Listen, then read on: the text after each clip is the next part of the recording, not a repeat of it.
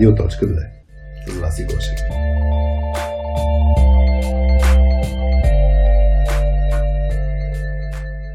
Привет на всички! Вие сте с Радио.2 без мама Васи Гошева, с мен Хари и днес с Лили Месечкова. Здрасти, Лили! Здравей! Здравейте на всички, които ни слушат!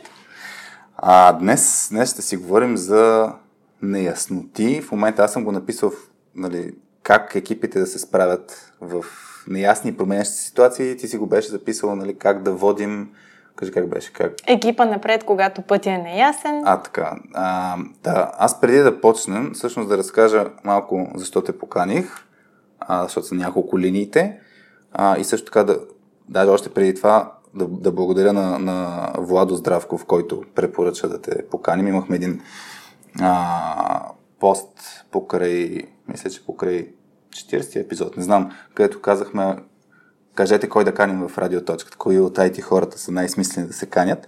Имаше различни препоръки. А, та, та Владо беше писал в а, нашата фейсбук група Соски за IT хора, че много има какво да научим от теб. Паралелно с това ти имаше тази тема а, в, в събитие на, на IT Team Leads ли беше групата в DFBG? Точно така, да. И, и като цяло, нали, точно се навързаха тези неща. От гледна точка на, на това, което правим ние в точка 2, като работим с IT екипи, това, което наблюдаваме е наистина, че екипите много трудно се справят с неясните и променящи среди. И това беше малко а, очевиден избора. Да, да се, да, да се запознаем, да си говорим. И аз искам да благодаря на Владо Здравков за препоръката. Да. Благодаря за поканата. Значи, Владо, ако не, не, тъй като май, не знам дали се познавате с Лили, ако не се познавате, мога пишеш в LinkedIn да й кажеш здрасти, да, поне да, да си имате контактите. А, аз, да, първо да, да си честитим една година Радио.2, тъй като това е първия запис, след като мина а, този уикенд годишнината от първия запис с вас, който направихме в диван, на диванчето в нейния апартамент. А, приканвам хората да ни пишат с всякакви неща на, на Николай Продано да му благодаря. Не съм му върнал им, на имейла, той ни е препоръчал пак гост бъдещ. Така че пишете ни с всякаква обратна връзка, а, всякакви коментари, всякакви мнения. Да, толкова като прелюдия, ако сети нещо от движение ще кажа. Не знам как да го подхванем. А, аз ще го подхвана първо с една, една, една обща абревиатура, която мисля, че ако не бъркам, още 70-80 военните в щатите са дефинирали, може и да е тотално грешна годината, но абревиатурата ВУКА, което е Volatile, Uncertain, Changing, Ambiguous а, и, и всъщност иска да дефинира как ние сме в... Значи Volatile е непостоянна, Uncertain е нали, несигурна, Changing и променяща се, Ambiguous неясна среда, а, свят и, и всъщност как да навигираме в тези, а, при тези обстоятелства. И всъщност, че за мен очудващо, въпреки че от 40-50 години това нещо го има фокус, много, много хора, които занимават с екипи, а, все още има много голяма липса на практики, как нали, лидери, как екипи да се справят с тези ситуации. Та давам ти на теб сега малко, Лили, да ми кажеш тази тема защо ти е интересна, откъде идва желанието да, да споделяш и опит и, и, и в крайна сметка да изследваме тези въпроси? Ами ще започна от там, че почти цялата ми кариера е свързана с а, трансформации, с а, навигиране на ясноти, а, трансформиране на а, продукти от едно нещо в друго, екипи, а, с оглед да се подобряваме, да вървим напред. А, защо а, смятам, че е важно да се говори за темата? Първо, защото виждам много млади менеджери, които а, тръгват по пътя на несигурността и а, трябва да поведат екипите си а, в, а, по начин, по който да искат да ги следват а, и търсят а, отговори. Това е моята мотивация да споделя опит с тях. Наистина най-вече а, с оглед към по-младото поколение. Ние с теб си говорихме, че и в по-старото поколение пак постоянно се чувстваме, че не знаем нещата, че са ни неясни. Съгласна съм, просто имаме повече практика в него. Но усещането за несигурност, да, и че не сме, не се чувстваме напълно подготвени, винаги присъства. Да. Аз, аз се замислих, нали, като си обсъждахме темата, кога, ко, кои са били моментите, в които ам, е имало голяма неяснота и се сетих за няколко проекта, които водех преди 10 на години, свързани с научно-приложни проекти, където а, постановката беше а, ще правим различни, да го наречем, прототипи или бъдещи продукти, свързани с а, анализ на, на софтуерни системи, така че примерно да автоматично да анализираме качеството на кода, автоматично да генерираме тестови данни, да визуализираме взаим, взаимовръзките между софтуерните компоненти. Обаче е наистина такова научно приложен проект, защото има много ресърч, ама академичен ресърч даже. И от една страна това е супер яко, защото си нали, точно малко по, по периферията на познанието. Нали, ако има кълбото на познанието, си точно по периферията и ще направиш нещо мъничко като подобрение, ако успееш. обаче, за успех няма. Да, обаче там основният проблем наистина беше хората като се обърнат към теб и като те питат сега какво правим и ти като си свържем, ами нямам никаква идея, нали? пробваме от някъде. Та, та със сигурност беше голямо предизвикателство. Имаше много хора, които не бяха в тези проекти и казаха, абе, много ми се иска да дойда при вас, защото мога да експериментирам, мога да пробвам неща, нали? да видя какво ще се получи. Но, но според мен е това чувство на, даже бих тръгнал там, чувството, че може това, което правиш да няма никакъв резултат. А, може би много, много убива от една страна мотивацията на хората, от друга страна нали, те, те как да кажа, а, се чуеш дали трябва изобщо да потеглиш тази посока. Нали, в академичния свят има принципа липсата на резултати отново е резултати. Да. И според мен това е много готин начин, по който да управляваш е това, като тръгнеш в някаква неясна обстановка, след това какво ще се случи, ти пак постигаш нещо, независимо дали е това, което си очаквал или не.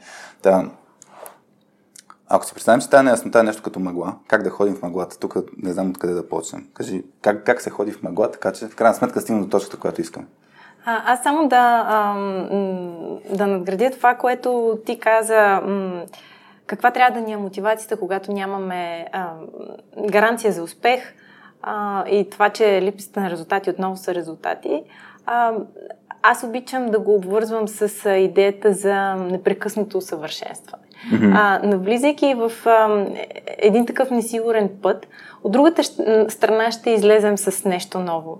Било то постигната цел или пък а, научено нещо, а, ус, усъвършенстване на нашите качества, на това, което имаме като опит, което да ни помогне за в бъдеще.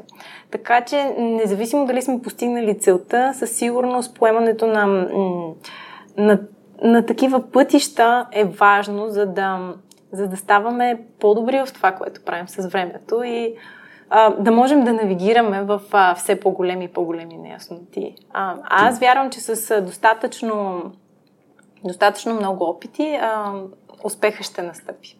Ти винаги ли си била с тази нагласа? Мен ми интересува, защото имаше, значи, аз ако тръгна от въпросите, които имахме, имаше а, два въпроса. А, от Мими Манолова в Совски заети хора в фейсбук групата имаше няколко въпроса, които ще ги засегнем малко по малко. Имаше от Мими Манолова какви качества са необходими на хората и имаше още някой, който а, да, от Андрей Попов беше как да подберем правилните хора за подобна среда. И това ти, което каза, е нали, точно нагласата, свързана с а, непрекъснато усъвършенстване, непрекъснато подобрение. Но винаги ли си била с тази нагласа? Това ми е интересно, дали, т.е. доколко е свързано с опита, който имаме, доколко е свързано с, ако ще, темперамент, характер на човек. Ами така дефинирано със сигурност не. А, това е нещо, което е еволюирало с времето. Ако се върна години назад, а, по-скоро бих а, се характеризирала по начин, по който не, а, така да кажем, не обичах да приемам за даденост това, което останалите твърдят. Сигурно си исках да го проверя, потвърдя, да го провокирам, да докажа, че не са правилни. Така че, а, може би има елементи на характер, ам, да си опиташ да докажеш, че всъщност някакви ам, общоприети норми или а, вярвания не са всъщност такива. Или бунтарско. А, така че си мисля, че може би съм тръгнала първоначално от там. А, защото а, това а, да докажеш, че нали, някакви общоприяти норми или а, а, вярвания не са м- такива, не са верни, всъщност това е поемане по един неясен път. Да. Там няма гаранция за успех. А, и мотивацията ти е, че всъщност а, ти искаш да докажеш ам, собствените си убеждения, като а, първоначално. Така че за мен е ам, да решиш да тръгнеш по един път или не, а, наистина на първо място е м- на английски термина е True North, Internal True North. Да. А, но на български нали, тази пътеводна звезда, според мен всеки я носи. А, трудно е обаче винаги м- лесно да направиш препратка между това, пред, пред което си изправен и тази вътрешна пътеводна светлина. А, затова когато усетим, че сме в една такава ситуация на неясност, трябва ли да тръгнем по този път или не, за мен е важно да отделим време наистина да, да намерим тази препратка между това, което е важно за мен, това, което вярвам а, и да намеря смисъла да тръгна по този път. Mm-hmm. За мене и за екипа, който всъщност а, с който искам да го вървя нататък. Да. А, за да мога наистина да имам дълбока осмисленост това, което а, трябва да направим, защо трябва да го направим, а, каква е целта, къде искаме да отидем и най-вече защо искаме да сме там. И, и, и именно тук това, защо е препратката на вътрешните убеждения и какъв ще бъде света, какво, какво ще е променено, когато го постигнем. Mm-hmm. И ако нямаме именно това нещо като начална стъпка, е много трудно а, да въвлечем останалите по, по този път. Защото а, въпроса защо е първият, защо трябва въобще да вървим на там. И ако нямаме отговор поне за нас, а, от който пък вече той може да еволюира и за останалите. На Да. първо място е отговор за себе си, после за останалите. А, сега като... Да, кажи, кажи. Аз се сетих за, за, за пътеводната светлина нещо. Това за мен е м- изключително ключово по отношение на супер много неща, свързани с процеса на навигиране в неяснотата. А, от една страна, даже мисля, че има а, с едно модел, особено примерно при стартъпите, модел, който е свързан с точно това да имаш True North, нали, при вземане на решение. А, защото е свързано с може да е свързано с лично убеждение, но може да е свързано с екипната, екипните ценности, екипната култура, може да е свързано с крайната точка, нали, с дестинацията, къде искаме да отидем, но, но въпросът е това, което по принцип сме го видяли и при работа ни с, с а, инженерни екипи е, че а, много често няма процес, ясен процес за взимане на решение. А, и като няма ясен процес за взимане на решение, нали, съответно нещата са винаги такова, даже и за въпроса с енергия, който имаме, нали, как, да, как да не измуква доста енергия този процес на неяснота. В момента, в който имаш пътеводна, път- пътеводната светлина, ти знаеш, натам отиваме. И няма толкова много решения, които трябва да се а, мислят на ново, защото ти имаш нещо, върху което да се опреш. Така че, наистина, ако човек си представя компас, защото за мен това е най-хубавия, Абсолютно, да, е най-хубавата, дума, да, да. най-хубавата метафора за инструмент за навигиране в неясното. Да, ще минеш по някакви натъпкани пътеки, но знаеш на къде отиваш. И имаш постоянно едно чувство на сигурност, че си в правилната посока. Ние си говорихме с теб преди да започнем записа, че трябва да има инструменти, чрез които да наистина да се чувстваш, че си в правилната посока, че отиваш, че се приближаваш към, към а, целта. А, и според мен това много успокоява хората. Тоест да имаш компас. И компаса наистина е. Сега тръгнем на, на, наляво или надясно отиваме. И да, някой път може да тръгнем по... А, да знаем, че се отклоняваме от целта, защото примерно ще минем по по-обиколен път, по пътека, която е по-сигурна вместо търем някакви скали. Но, но ще знаем отклоняваме ли се или не се отклоняваме. Така че това исках просто да го сложа като акцент, че според мен, наистина в началото хората, освен защо изобщо тръгват на този път, защото това е много важен за, за мотивацията, трябва да знаят като тръгнат да си изградят средствата, чрез които да взимат решения и, и да знаят дали се отклоняват или дали са в, в правилната посока. Съгласна съм, да. И решенията, пак те са а, различни видове решения. Има такива, които са наистина стратегически, морални, свързани с ценностите на екипа. А, това са решения, които а, а, са много важни и е важно да имаш чемпионс, които да те подкрепят в тях. А от друга страна е, е важно да имаме хора, които работят в посока да сме добре подготвени за пътя. Тоест, какво ще ни е нужно, когато тръгнем там. Било то скилсет, било то ам, а, подготовка на, на, на средата или дори технологията, която искаме да доразработим, тя готова ли е да тръгне по М. този път. Ам, и за мен решенията са в две направления. Ем, най-общо казано стратегически и тактически, mm-hmm. а, но а, и затова трябва да а, в екипа да имаме и а, хора, които са силни в а, едната и в другата насока. А, ако сме хора, които мислим само нали, напред в бъдещето и така нататък, няма хора, които де-факто да осигурят, че сме подготвени. Имаме правилното снаражение, да. а, имаме правилната организация на работа, знаем кой за какво е отговорен. Ако това не е на лице, а, всъщност дори да знаем точно откъде трябва да минем, шанса да стигнем до там е много нисък. Така че аз бих разгледала в тези две направления. Когато трябва да дефинираме как, къде, защо, имаме нужда от група хора, които да са нашите самишленици в, в този компас, в това да ни а, да ни балансират, но също така и да ни подкрепят в мисията, по която искаме да поемем. Mm. А, но от друга страна имаме нужда и от ам, хората, които да осигурят, че ам, всички са подготвени, целият екип да тръгне по пътя. А, аз се сещам за една максима, че един екип е толкова силен, колкото е а, най-слабото му място. Така че, когато тръгнем по такъв неясен път, който не сме много сигурни какво точно ще ни трябва, е важно а, да имаме плани за това как да се подготвим. А, и това, между другото, подготовката а, донася а, и повече увереност, че сме подготвени, че можем да стигнем там, където mm-hmm. се иска. Защото а, ние си говорихме с теб преди малко, че има два вида неяснота. Едната е не знаем а, къде точно искаме да отидем да. или пък знаем къде искаме да отидем, но всъщност това ни изглежда толкова голямо, трудно постижимо, сложно и това пак носи този елемент да. на несигурност. А, и когато работим в посока да се подготвяме, а, докато изготвяме стратегическия план, това внася спокойствие и увереност на екипа, а, и желание а, с всяка една изминала стъпка, всяка промяна, която настъпва в това ние да сме по-подготвени, а, нали, да искат да, да вървят все повече и повече. И пример, който искам да дам, защото до сега доста абстрактно говорихме, например, а, е, една от ситуациите, която а, имахме в продукта е всъщност как а, да внедрим нова технология в продукта, която е много търсена и ни е изключително важна, за да сме релевантни на пазара.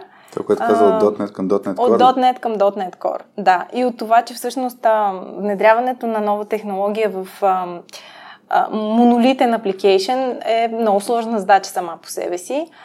Може само ми кажеш, за да разбера контекста, колко голям е този application. Примерно, не знам по, по какви параметри, дали колко хора са го разработвали, колко време е нещо. Да, да, да разбира се. Значи, а, а, говоря за, за продукта Sitefinity. Mm-hmm. А, той е, е първоначално стартиран от Телерик, сега част от прогрес сред придобиването на Телерик. В момента mm-hmm. работят около а, 60 човека инженерни, а, инженери.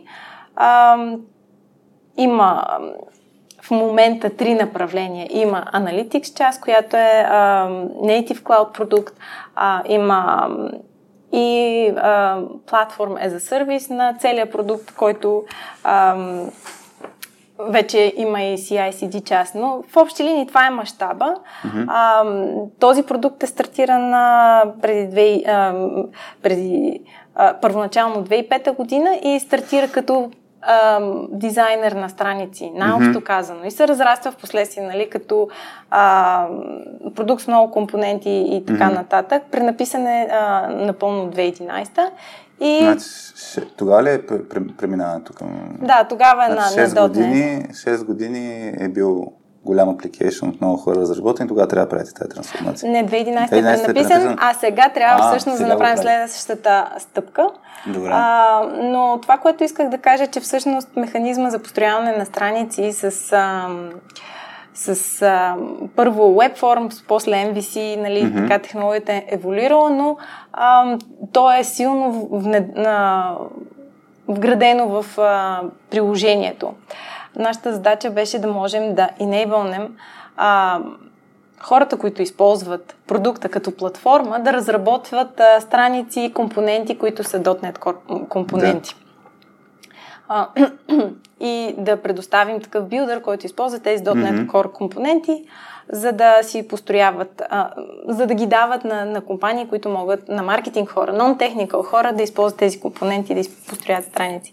А това е най-общо казано. И не, не, не смятам, че е толкова съществено в момента нали, да задълбаем на там, а, но трудното беше наистина да... М- да идентифицираме как можем да постигнем целта, да дадем възможност на хората, които използват платформата, да пишат на .NET Core, без цялата платформа да, да е на .NET Core. Защото пренаписането на цялата а, платформа на .NET Core е задача, която би отнела години с да. много екипи. И въпросът а, беше нали, как всъщност можем да скъсим а, това време, да постигнем целта, без да сме а, направили цялата трансформация.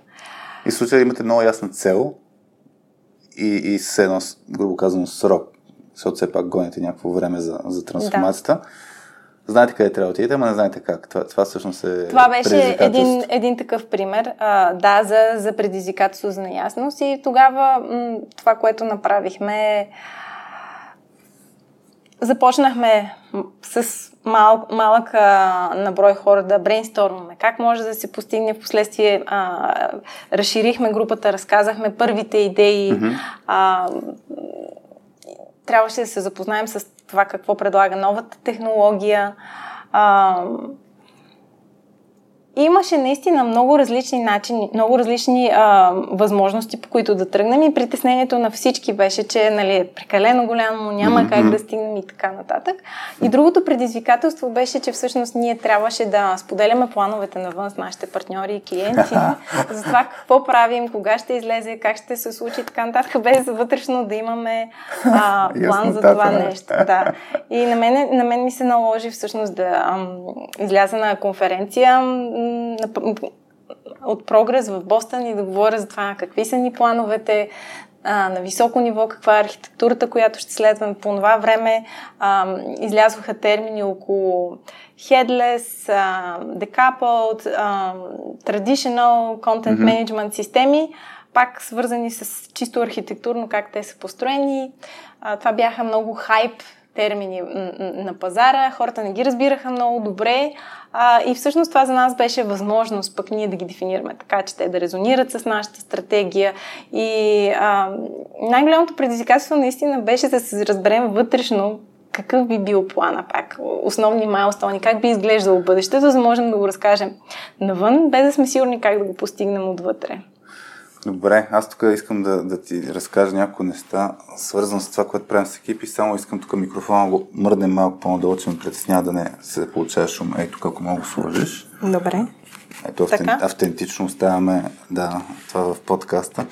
А, значи, това, което ние много често, като почнем да работим с екипи, имаме една игра, която, казва, която се казва Празния стол. Много често я споменавам в, в подкаста, защото тя а, позволява екипите да, това, което ти каза, да тренират различни умения и едно от нещата е свързано с как да действат като едно, а, точно в неясна ситуация, защото самата игра е имаш проблем, аналитичен той е проблема, нали, как един екип да се движи в пространство, е така в една стая, да сяда и да става от столове, срещу общ враг.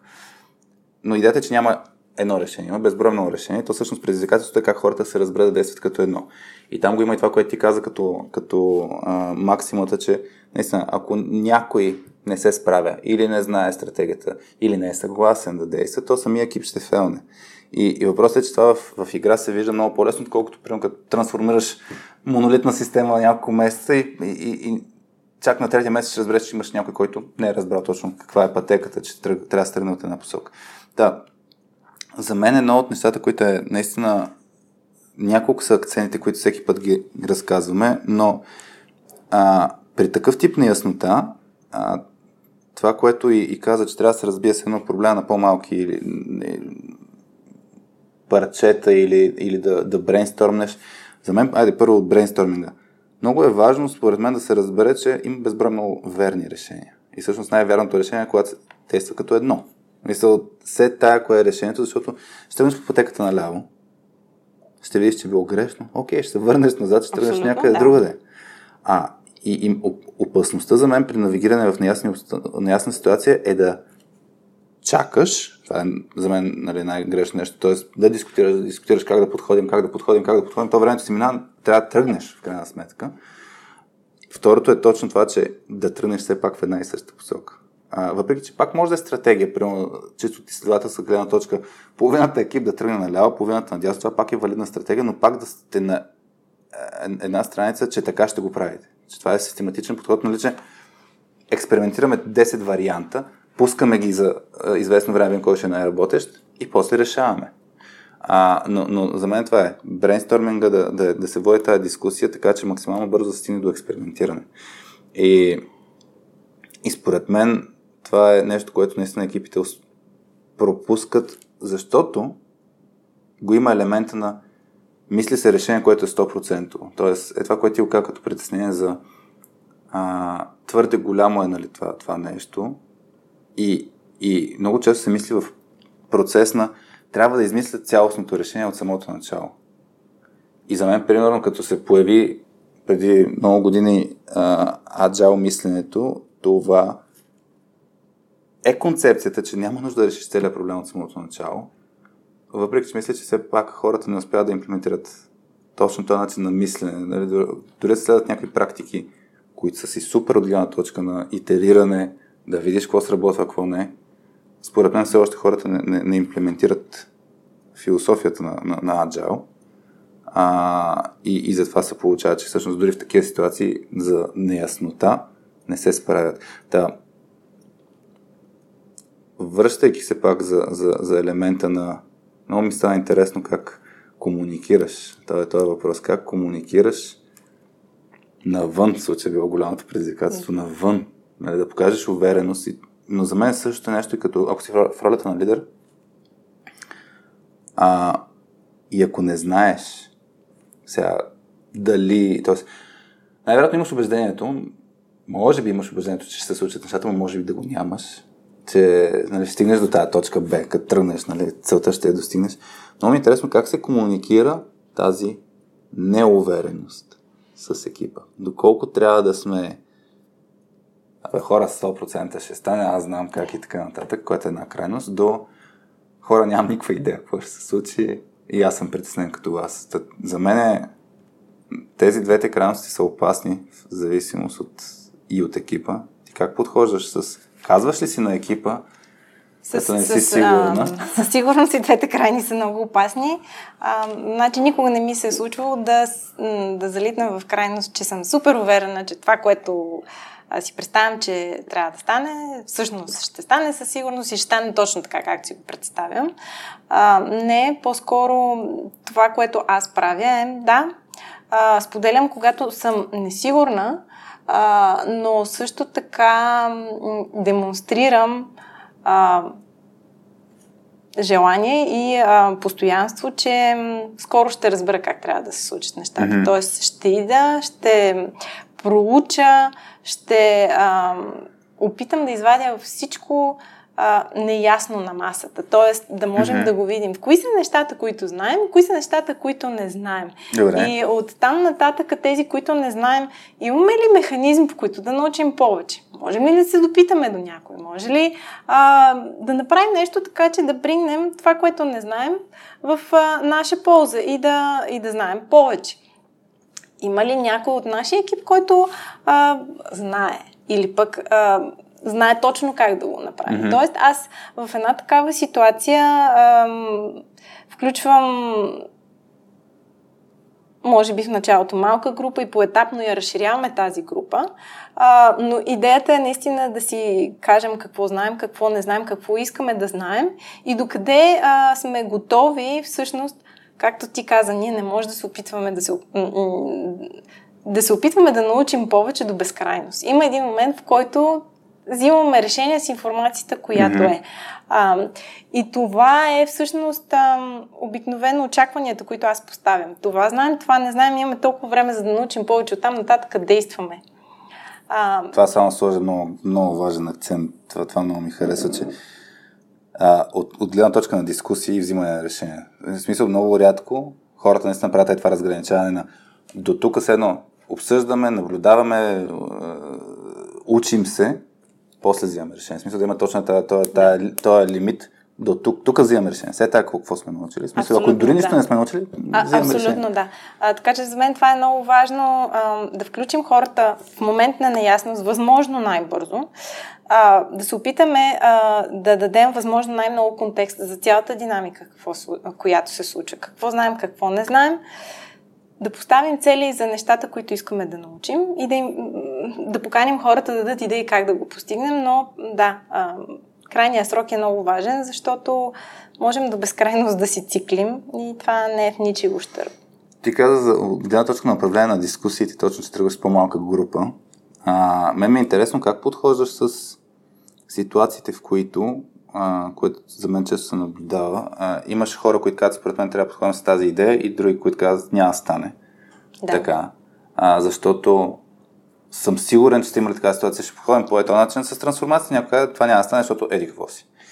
Така, как се балансира тази дискусия от твоя гледна точка, така че да се стигне до 100% ангажираност от хората, че ще действат в, с дори да, дори да не са съгласни, поне да дадат всичко от себе си в тази посока. Ами за мен на първо четене, докато самата дискусия се случва, бих извадила, а, опитала да извадя от хората защо те смятат така, както смятат. За, за, за целите на, на контекста. Всички да имат ясно разбиране. Защо едните са на това мнение, другите mm-hmm. са на друго мнение. А, случвало се обаче, въпреки споделяне на абсолютния контекст от двете страни, хората да си останат на различно мнение. И, и, и да няма възможност сега, в момента, да се излезе от този разговор по някакъв продуктивен mm-hmm. начин. А, обикновено такива дискусии приключвам с а, идеята, че имаме нужда да си помислим малко. Добре. И именно да си помислим един ден, примерно. Нали? Okay. Не, не, не си мислим една седмица, ама нека всичко, което научихме в тази среща, да отлежи в мозъка, защото наистина ние сме инженери. Всичките знаем, че докато спим, много често сутрин се събуждаме и вече сме с гениалната идея. Това се случва, нали, не веднъж два пъти, така че за мен е, когато дискусията наистина опре до точка, която е непродуктивна и хората не могат да се съберат заедно, ам, имам нужда от а, време за преосмислене. Аз самата имам нужда от преосмислене, да. за да осмисля гледните точки. Какво се случи в тази среща? Нали? А, със сигурност има много ситуации, в които аз съм неподготвена и това, това е а, моята стратегия да сложа точка и да кажа, добре, нека го помислим, пак ще се съберем. Утре, други ден не го отлагаме много, mm-hmm. а, но давам време на себе си да оценя всъщност за мен, кое е по, коя посока е по-вярна, а, също така ми дава възможност а, да сондирам мнение с а, наблюдатели на тази mm-hmm. дискусия, защото нали, обикновено имам двама човека, които са на полюсни а, мнения, но има и група, която просто слуша и да. нали, в този момент може би не се чувства на място да сподели мнение или пък а, някои си, си споделят. Нали. Доста често успяваме да адресираме на момента нещата, но нека вземем да. този най-трудния вариант, в който нали, не успяваме. Така че имам възможност след срещата да обсъди с тези другите наблюдатели какво е било мнението, какво мислят и някакси да си построя цялата картинка за това какво се случва, каква е динамиката. Имам възможност да поговоря и с двамата човека. А, и това, което се случва често е, че някои хора просто не успяват добре да се организират. В смисъл, прави са, но не могат да изтъкнат аргументите, да. които им трябва за да защитят своята позиция. И когато правя такива отделни разговори, ам, успявам да дам по-добре контекст за, на, на, полю, на, на човека с полюсното мнение и съм а, виждала много случаи, в които те променят всъщност мнението си. Mm-hmm. Когато аз ставам този медиатор, така да, да се каже. Помагам на човека, примерно, който е с правилната позиция, но не е успял да намери правилния начин и правилната а как знаеш, че е правилната позиция? Това е много интересно по отношение на, на, на, на, на неяснотата. А... Добре, може би правилната не е, правилната не е правилната дума. А, по-скоро да кажа, че м- това, което той слага на масата, с mm-hmm. своето убеждение, има много смисъл в него. Айде да. така да кажем. Нали, правилно, и, има смисъл. Нали, правилно, то може да е правилно в един аспект и да не е да. правилно в друг аспект. А, така че, ако не е успял наистина да покаже смисъла на това, което вярва, и аз съм успяла да разбера този смисъл, защото много често ми се случва. В дискусия аз наистина успявам да разбера човека, който да. има определена позиция, но останалите не успяват. Да. А, и тогава се опитвам или на място да го доуточня, или пък с а, такива последващи а, дискусии. Сега, разбира се, че има моменти, в които независимо какво а, си изговорим след срещата, мнения, да. независимо нали, а, колко време сме си дали да мислим, хората си остават на, на полюсни мнения и тогава просто казваме, че взимаме решение да тръгнем по този път. Как, и... как, как го взимате това решение? Ти казваш или по някакъв друг начин? Ами, в един момент, да, трябва да се каже на къде поемаме. Човека, който реално е ултимат онър за това ние все пак да се движим и да не седим в стагнация на едно място. Да. А, човек трябва да каже, че след като всичко е чуто, видяно да. и така нататък, се взима решение и е, това е логиката на мислене, по която mm-hmm. това решение е взето. Когато хората знаят как е взето дадено решение, а, са много по-склонни да се съгласят, да го следват, дори да не са съгласни с него. Да, и тук според мен е много важен обаче елемента, който ти кажеш с наистина подиума да бъдат чути, защото и това, което казваш, да си поговориш пак с човека, нали, който е на едно мнение, това пак той, той усеща, че се опитва да се разбере гледна точка. И точно, че няма да се вземе а, неговото, неговата позиция не означава, че не е взето предвид мнението му. Тоест, Абсолютно, това, това, да. това е най-ключовото Абсолютно. и за мен това, това наистина много, мен ми харесва това, което разказваш, защото наистина за, за мен най-ключовото в такъв тип ситуации е да се отдели достатъчно време, в смисъл не е твърде много, както каза, един-два дни не трябва много време да се дискутира такъв тип ситуации. Също време не трябва да е сем, семия тая, какво ти е мнението. Абсолютно не. Да, трябва да се вземе предвид да се вземе решение и, и тогава да, да се действа в. В, в една, една такава посока. среща, в която казваме, нали, все пак взехме решение, за мен е много важно да се направи рекап на всичко, което се изговори. Ние говорихме, е, обсъдихме е, тази възможност и другата възможност, имаше mm-hmm. за и против и тук и там и, и, и нали, премерихме всичко. Да, е, едната посока има едни предимства, другата посока има други предимства. Предимствата на втората посока всъщност са ни по-важни, защото и затова я избрахме. Но хората са били поканени да дадат идеи и така нататък. И между другото, а, с времето, когато често са поканени да дадат мнението си за посоката и това какво правим, а, и когато един път са те са дали решението, а друг път друг mm. е даден. Това се случва периодично, нали? Те свикват. Не, не мисля, че някой има проблем с това, че, че няма, да, вземе, че няма да. да се вземе неговото решение, защото той е чут и има други моменти, в които пък а, неговото решение е взето в предвид. А, така че ако няма усещане за фаворитизъм, за да. нали, така нататък, мисля, че хората са напълно окей. Okay. И те са на масата, за да носят различна перспектива а, и, и да, да дават различни гледни точки. И да, може някои решения, които взимаме, а, да имат трейдофи. Mm-hmm. Всички решения имат да. трейдофи. А, въпросът е, че те са били чути, били са акнолиджнати и, и има някакъв план за действие и е ясно защо го правим. В смисъл, заради какво друго, което искаме да, да постигнем. Тук, тук за мен а, аз сещам пак, защото си правя някакви паралели с, и с а, екипи, с които сме работили. А, едно, това, което го обсъждаме за дискусията, за мен наистина е много подценявано, аз затова толкова акцентирам на да се отделя време. А, да, да, покрай взимането на решение, защото това е много важен процес. После хората да тръгнат в една и съща посока. А, въпросът е за мен едно друго нещо като начин на мислене, като нагласа, особено в контекста на яснота, е, е мисленето да пробваме и да видим. В смисъл, нали, това действие с целта да научим, което и ти го акцентирал деве, нали, да, да видим какво не знаем, да кажем стратегията, която избираме или решението, което избираме, то ни се струва, че е най-доброто. Преценили сме на дъската, нали, да. кое е най-доброто, ама докато не го пробваме, няма видим дали то е най-доброто. Докато не го валидираме. Да, трябва да валидираме. Да, е процес на валидиране и за мен това, което се случва, ако не се случи, ако няма тази дискусия, където хората да бъдат чути, това, което се случва после с хората, които не са чути, е те са в изчаквателна позиция да се види, че идеята не е добра. Да. За да може да каже накрая човека, аз ви казах. Аз казах, да, да има хора, които много обича, да. Да, и, и, и, е много, за мен индикатор, аз ви казах, е, в ролята на, на, на лидери на екипи, трябва да ги хващаме тези ситуации, защото те показват, те са симптом, че преди това дискусията не се е случила толкова добре. А, ако се случи добре дискусията и ако хората имат обща нагласа, че действаме като едно, независимо дали сме съгласни с това нещо, тогава няма да има аз ви казах, ще има не ни се получи, какво научихме и окей, може даже да отидем пак на тази идея, която преди това е била сложена на масата, струва ни се не толкова добра, но може да се окаже, че е по-добра. Та...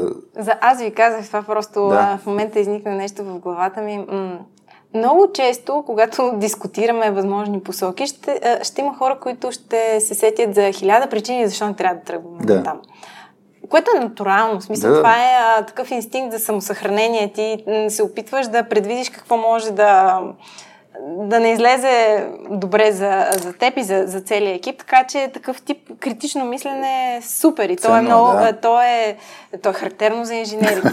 а, но въпросът е в този момент, в който е, едно, едно предложение не е добро, друго не е добро.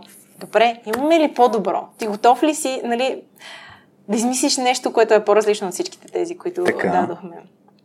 Тук аз не съм съгласен обаче с този начин на, на, на мислене с ти, го, ти имаш ли решение, защото а, е, има един модел, който също използваме с екипите, Working Genius, не знам дали си запозната с него, но, но разглежда точно това, че има хора, които са супер добри в това да... А, Critical thinking. Да, да, да хванат хубавото нещо в идеята и да отсеят и да, да хванат моменти, в които идеята ще се пропука. Това не означава, че трябва да имате решението, защото пък има хора, които са просто отвътре ми идват, дай има проблем, ще ти наведат 200 решения. Но тези решения може наистина да трябва да се отсеят и да се кои са добри и кои не. И, и, и за мен е опасно да се очаква от всеки да, да даде решение. Може да няма решение, обаче да че Просто това решение не, не, не е хубаво. Аз, аз съм съгласна. Нереалистично да очакваме всички да носят решение, но за мен е реалистично да искаме всички да мислят тази посока. Тоест да... Ако в момента са в а, а, режим аз търся всички проблеми на решенията, които mm-hmm. идват като, като предложения, може ли да се този е, режим на работа малко да се разчупи и да помислим за възможностите. Да, аз, аз за мен хората, които имат критично мислене, това, което е много важно да комуникират е не само за дупките в решението, ами да покажат какво, какво виждат като нещо хубаво. Защото много често това, което се случва е, вижда се решението, вижда се пете неща, за които се щупи, човека вижда и стоте неща, за които е добре, обаче обикновено се комуникират само пете, които ще се щупят. Ако се обърне внимание на нещата, които им харесва и сработва, даже ако се тръгне от там, според мен много често а, може да се запазят нали, елементите на това решение и да се мисли върху оптимизирането. Но, но за мен да, самата комуникация се сменя, защото като човек само критикува, се възприема като Ами за мен, да, режещ. всъщност а, тук е ролята на брейнсторминга, когато слагаме идея първа, втора, трета. Mm-hmm.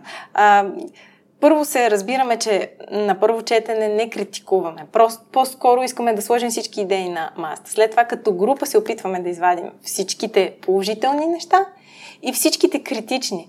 Но сме в режим, дайте сега да разкостим тази идея. Защо тя е хубава и сега тя е лоша. Тогава не се... В смисъл, можем да навигираме дискусията по начин, по който не е само един човек, който намира mm-hmm. а, пробойни в идеята, а напротив, първо, всички минаваме от режим на що това е добро и после дай да. сега да го разкостим. И е, така, според мен, успява да се е, разпръсне този елемент на някой смята, че точно тази идея е лоша. А ние си опитваме като екип да минем през този целия процес. И, и това работи. Това, което всъщност за мен е, да, също много ценно е хората имат нужда от структура.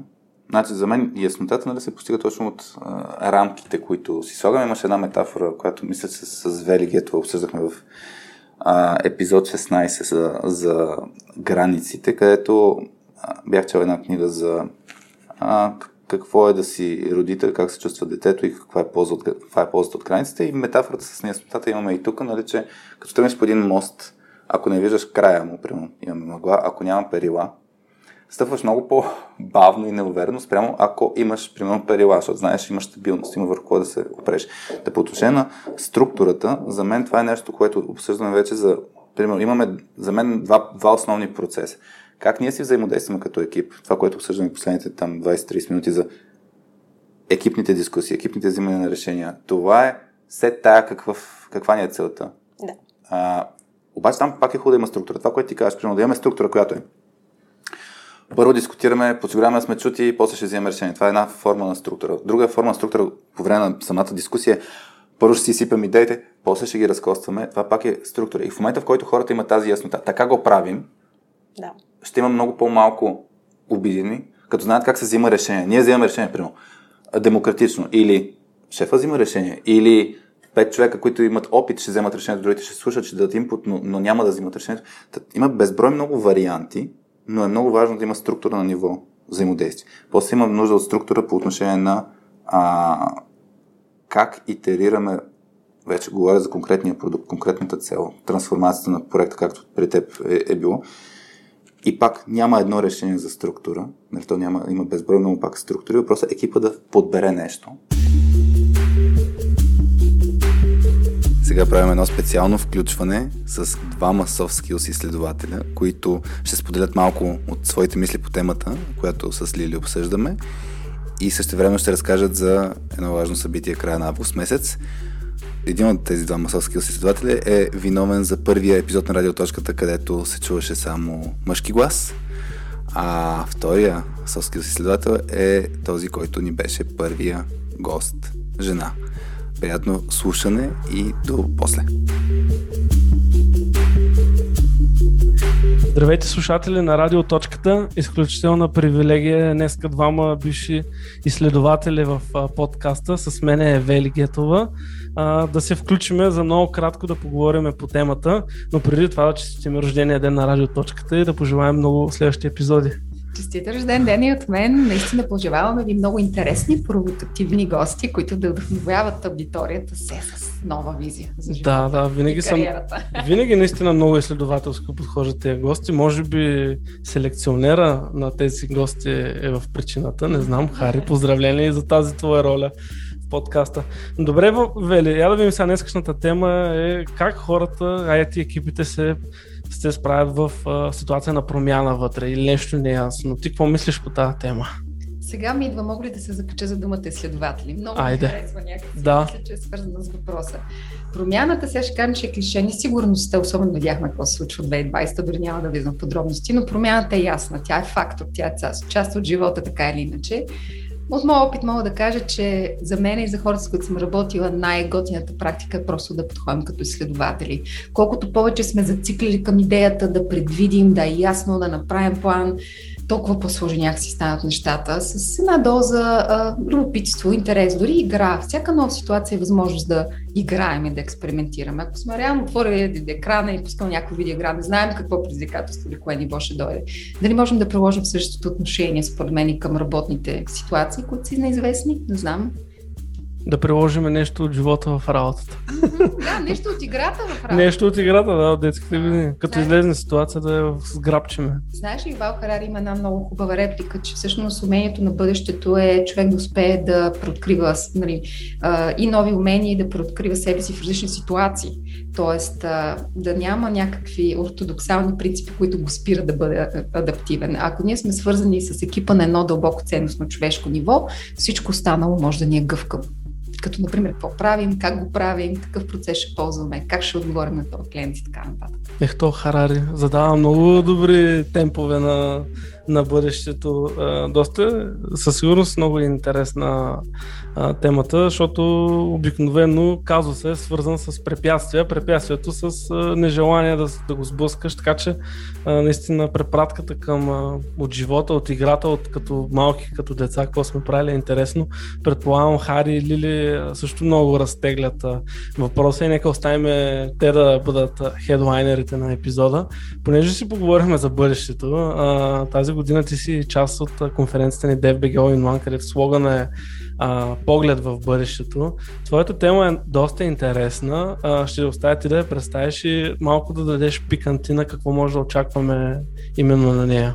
Благодаря отново за поканата да кажа. Наистина много се вълнувам този път. Даже тази тема е още повече моя, отколкото професионалното прегаряне. А, темата ми изкристализира наистина от работа с хора, с такива като нас, като теб, като много другите хора, които може би ни слушат в IT сектора. Виждам постоянно едно търсене, как да намеря себе си, дали съм щастлив на тази работа, дали този проект ме удовлетворява. Е, е, е, едно постоянно търсене на нещо, на някакси да намеря себе си, моето пространство. Мога да кажа, че всичките книги, които виждаме в момента по рафтовете в сектора психология, са наречени self-help книги, т.е. едни постоянно, това е цяло економика, която помага на селфа, на аза да се намери, да се преоткрие, да се развие, self-development, е, самореализация, всичко организирано към а, обвивката на този аз, който трябва нещо постоянно да го правим цял живот. И на работа същото се получава. Да се питах реално защо, къде сме изгубили себе си в, цялата, в целия път, за да трябва постоянно да се наместваме в роля, в кариера, в взаимоотношения, в брак. На времето, ако си помисли, нещата са били много по-структурирани, да кажа в економиката на, не, на производството, а, земеделието по-скоро. Дядо ми и баба ми са били земеделци. Класика. Класика. Там човек се ражда в това семейство, ти първо си син, примерно на гетови. Това е част от твоята идентичност. В момента, като че ли семейната идентичност е само до 2-3 години. Ти си първо син на семейство гетово и до целия си живот в това село ти си син на този род. И това е голяма част от твоята идентичност. Тоест ясно е кой си в обществото. В нашето общество не е ясно кой си трябва да влезеш в някаква социална рамка, работна. Ако баща ти е бил и дядо ти е земеделец, най-вероятно и ти си земеделец. Или ако баба ти е шивачка и ти шиеш нещата са доста ясни и тогава сме се фокусирали върху оцеляване. Сега, като че ли оцеляването нали, по пирамидата на Мазло е тикнато, отметнато, но някъде и тези потребности за принадлежност са отметнати. Ние вече търсим да се намерим себе си, да се самоопределим чрез работата, но докъде ще стигне това, не знам и колко е печелившо в дългосрочен план, така че за това ще си говорим на Добре, добре. Економиката на Азът е, формулирана темата или в търсене на себе си по време на работа. Все пак да кажем и темата как е формулирана. Аз ти благодаря, че прие поканата тази година. Миналата година бяхме възпрепятствани, ама аз също вярвам, че тази година темата надгражда предишната и отива на следващото ниво в а, размисли. Иначе, да, за всички чакаме ви на 27 и 28 август. Онлайн сме, безплатно сме. А, регистрирайте се. Това, че е безплатно, не значи, че имаме unlimited а, безплатни билети, така че а, покажете чрез регистрацията си, че наистина темите са ви интересни. И Вели, освен да предаваме топката към Хари и, и Лили, а, ние с тебе да приключваме това наше мини участие като изследователи в подкаста на Радиоточката. Благодаря отново и до скоро. До скоро. Приятно слушане на остатъка от епизода.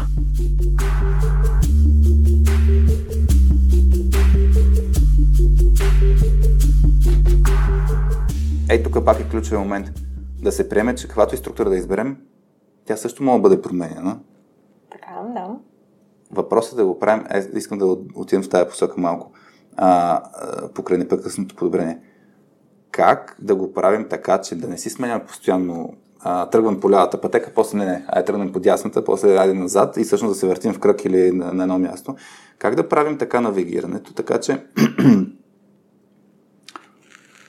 да хем да имаме гъвкавостта а, да сменяме подхода си и хем обаче да се движим в правилната посока и, и да не сменяме твърде често.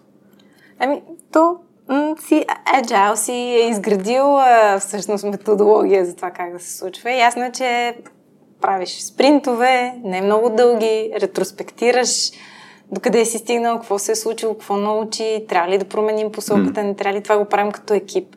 А, за мен отделяне на време да, да ретроспектираме е много важно.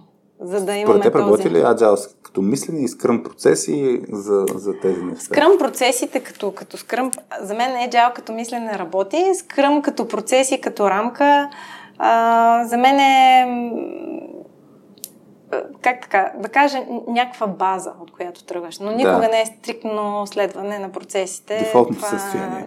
Да, да. Initial state, не. Да, да, да това после, е да после тръгваш променяш. и надграждаш. Да. да. Това е концепция, на която нали, отправните точки ам, резонират с а, това, което искаш, а, с начина по който искаш екипа да работи. Оттам нататък м- Процесите се изграждат спрямо контекста, спрямо спецификата на екипа.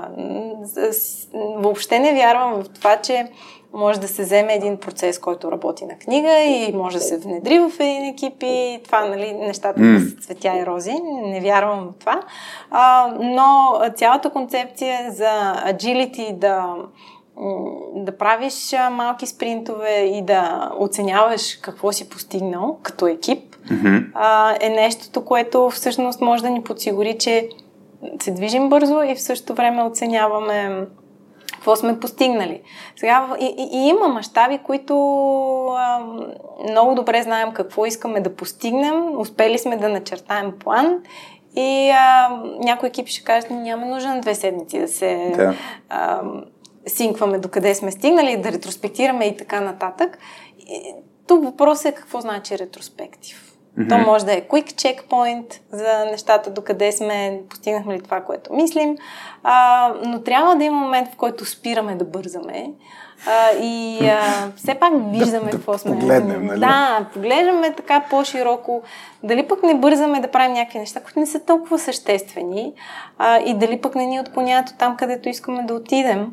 Защото много често има сблъсък на на ценности, желания, какво искаме да постигнем. Mm. И тогава компасът е много важен. Нали, такъв конкретен пример, а, пак говоряки за, за, за продукт, за деливари, разбрали сме се, че ще гоним постигането на даден потребителски сценарий за определено време. Да. А, но в същото време, нали, е, всеки един инженер иска да постигне някакво страхотно качество там на, на нещо, което иска да усъвършенства някакви неща. Понякога тия неща се бият се, бият се за приоритет на а, да.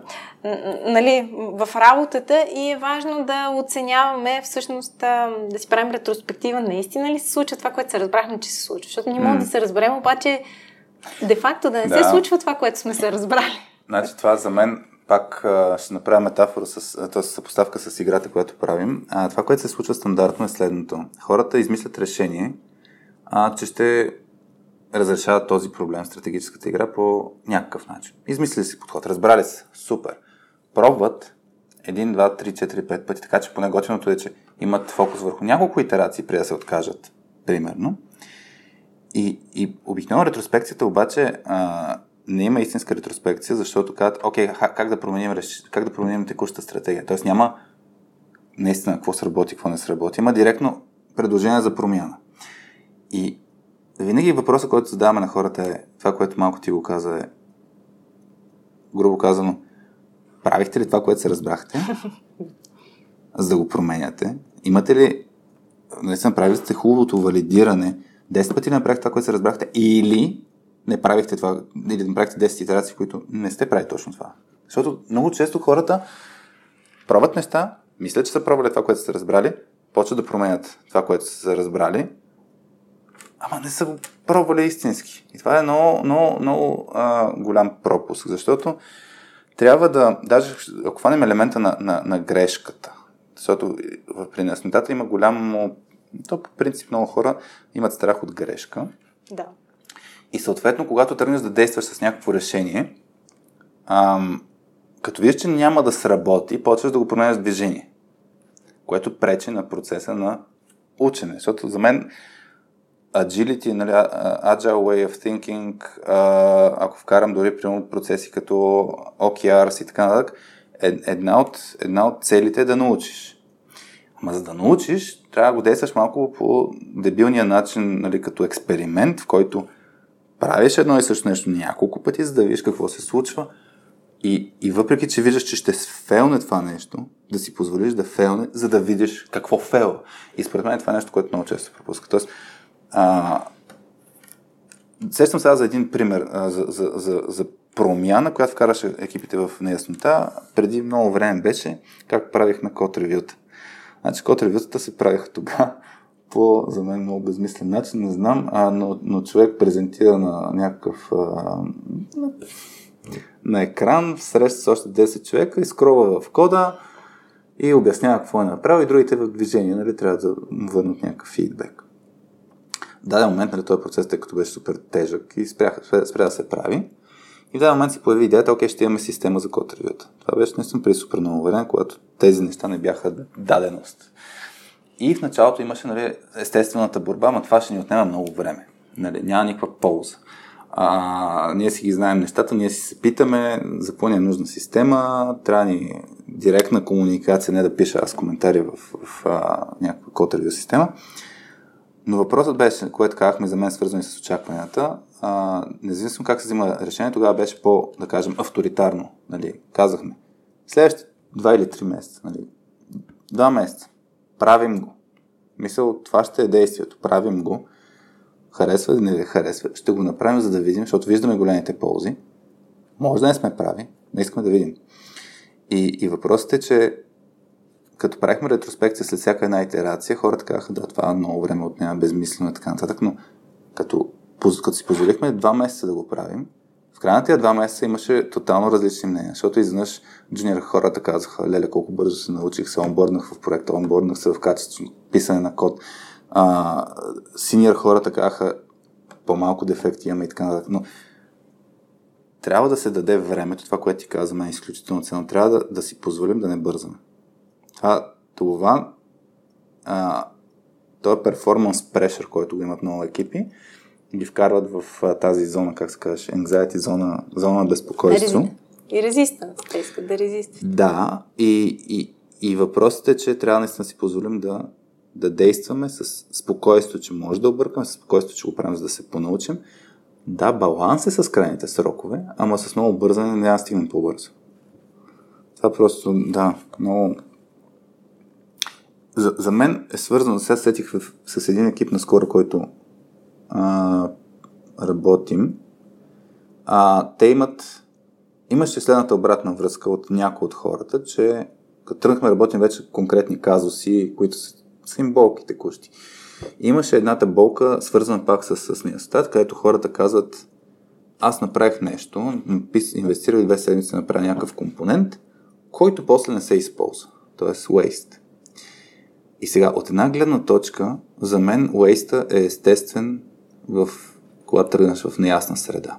От друга гледна точка влияе на мотивацията. И за мен тук, по отношение на очаквания, а, ние в, в точката, примерно, като, тъй като създаваме постоянно някакви нови, да кажем, експериментираме с игри, експериментираме с обучения, които ще правим, и като тръгнем в процеса на създаване, още от самото начало казваме хора да знаете, нали, това, което правим, може да отиде по дяволите. Мисля, после ще вземем, разбира се, че ще преизползваме, но, но нагласата е да знаем, че в началото може да има много неща, които ще ги отхвърлим.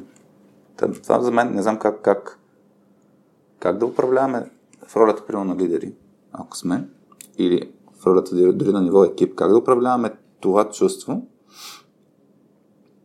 че нещата, които правим, мога да ги фърлим в кошчето.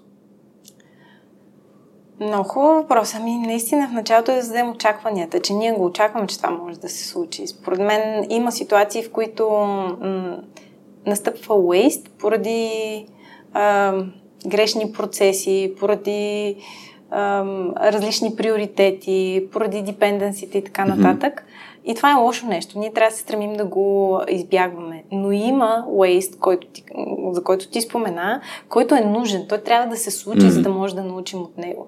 И трябва да, да ги разграничаваме двете неща и наистина да комуникираме ясно към екип. В момента очакваме да направим waste и той е on purpose.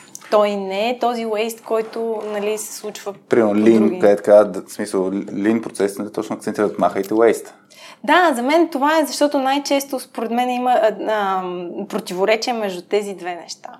И има два вида waste. Да, точно това. И как, как, как разпознаваме, примерно, дали waste е хубав или не е хубав?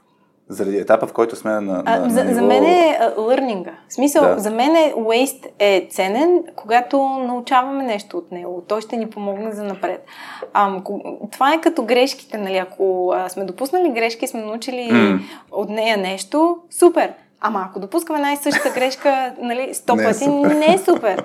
Така че за мен е наистина асесмент на това какъв е waste Защо го правим и да сме окей okay а, с това. Тоест няма наказание, няма...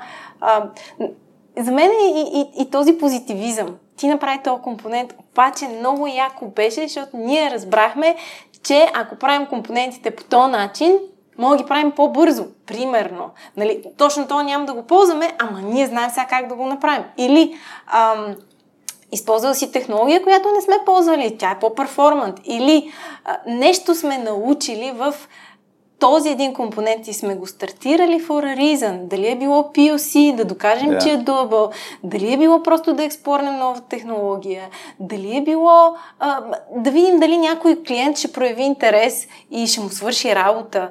А, и има ситуации, в които и клиент ще го хареса, но ще каже, супер, ама не бих го yeah. платил пари за него. Нали? Yeah. Тогава няма много смисъл да продължаваме, но ние сме научили нещо и следващия път няма да правим същия компонент, когато някой друг дойде и даде същата идея. Каже, знаете ли колко е яко ако имаме този компонент? Ами, да, пробвахме го, знаем го.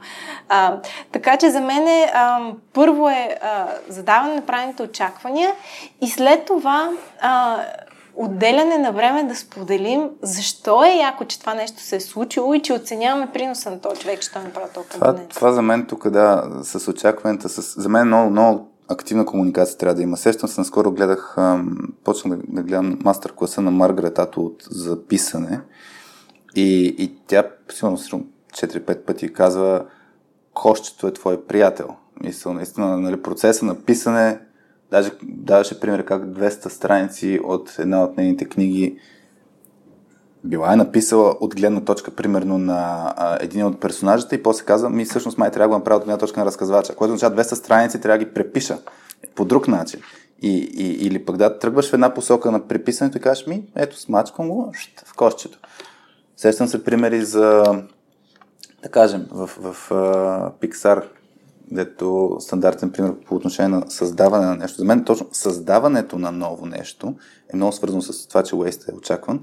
Та, при Pixar, нали, нагласата е а, начало филмите, филмите ни няма да се струват, няма да са качествени, няма да са добри.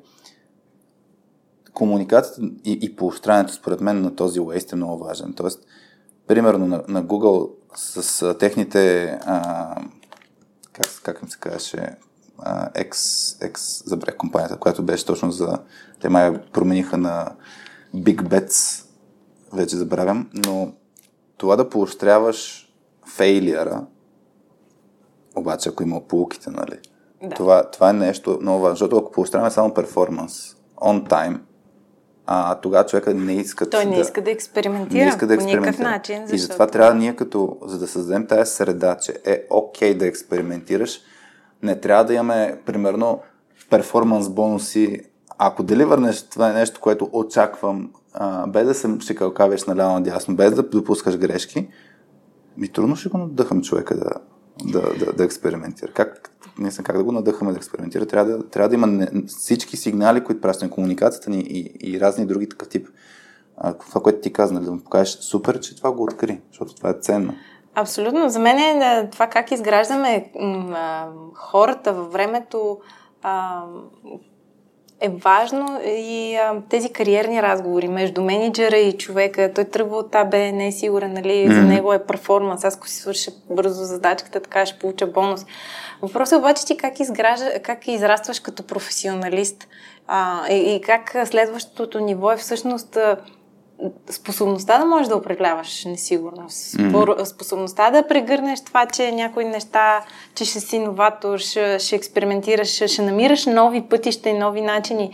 И, и това е всъщност свързано с сам, израстването, не толкова... Да, може да усъвър... Аз си го представям, че като хващаш един скилсет, разработваш го, това е перформанс частта. Yeah. А, и, но, но, но има момент, в който спираш и минаваш да изградиш нещо следващо. Mm-hmm. И с времето минаваш по тъпкан път, когато си много джуниор, естествено. Ти трябва да изградиш а, начин на работа. Трябва да, да навлезеш в, а, в материята, която а, нали, съществува. Но там нататъка това да си синьор е всъщност да внасяш новата перспектива, да внасяш, а, mm-hmm. да можеш да навигираш. И това е, това е много важно като комуникация и като, и като оценка от менеджера към хората, за да го изгражда.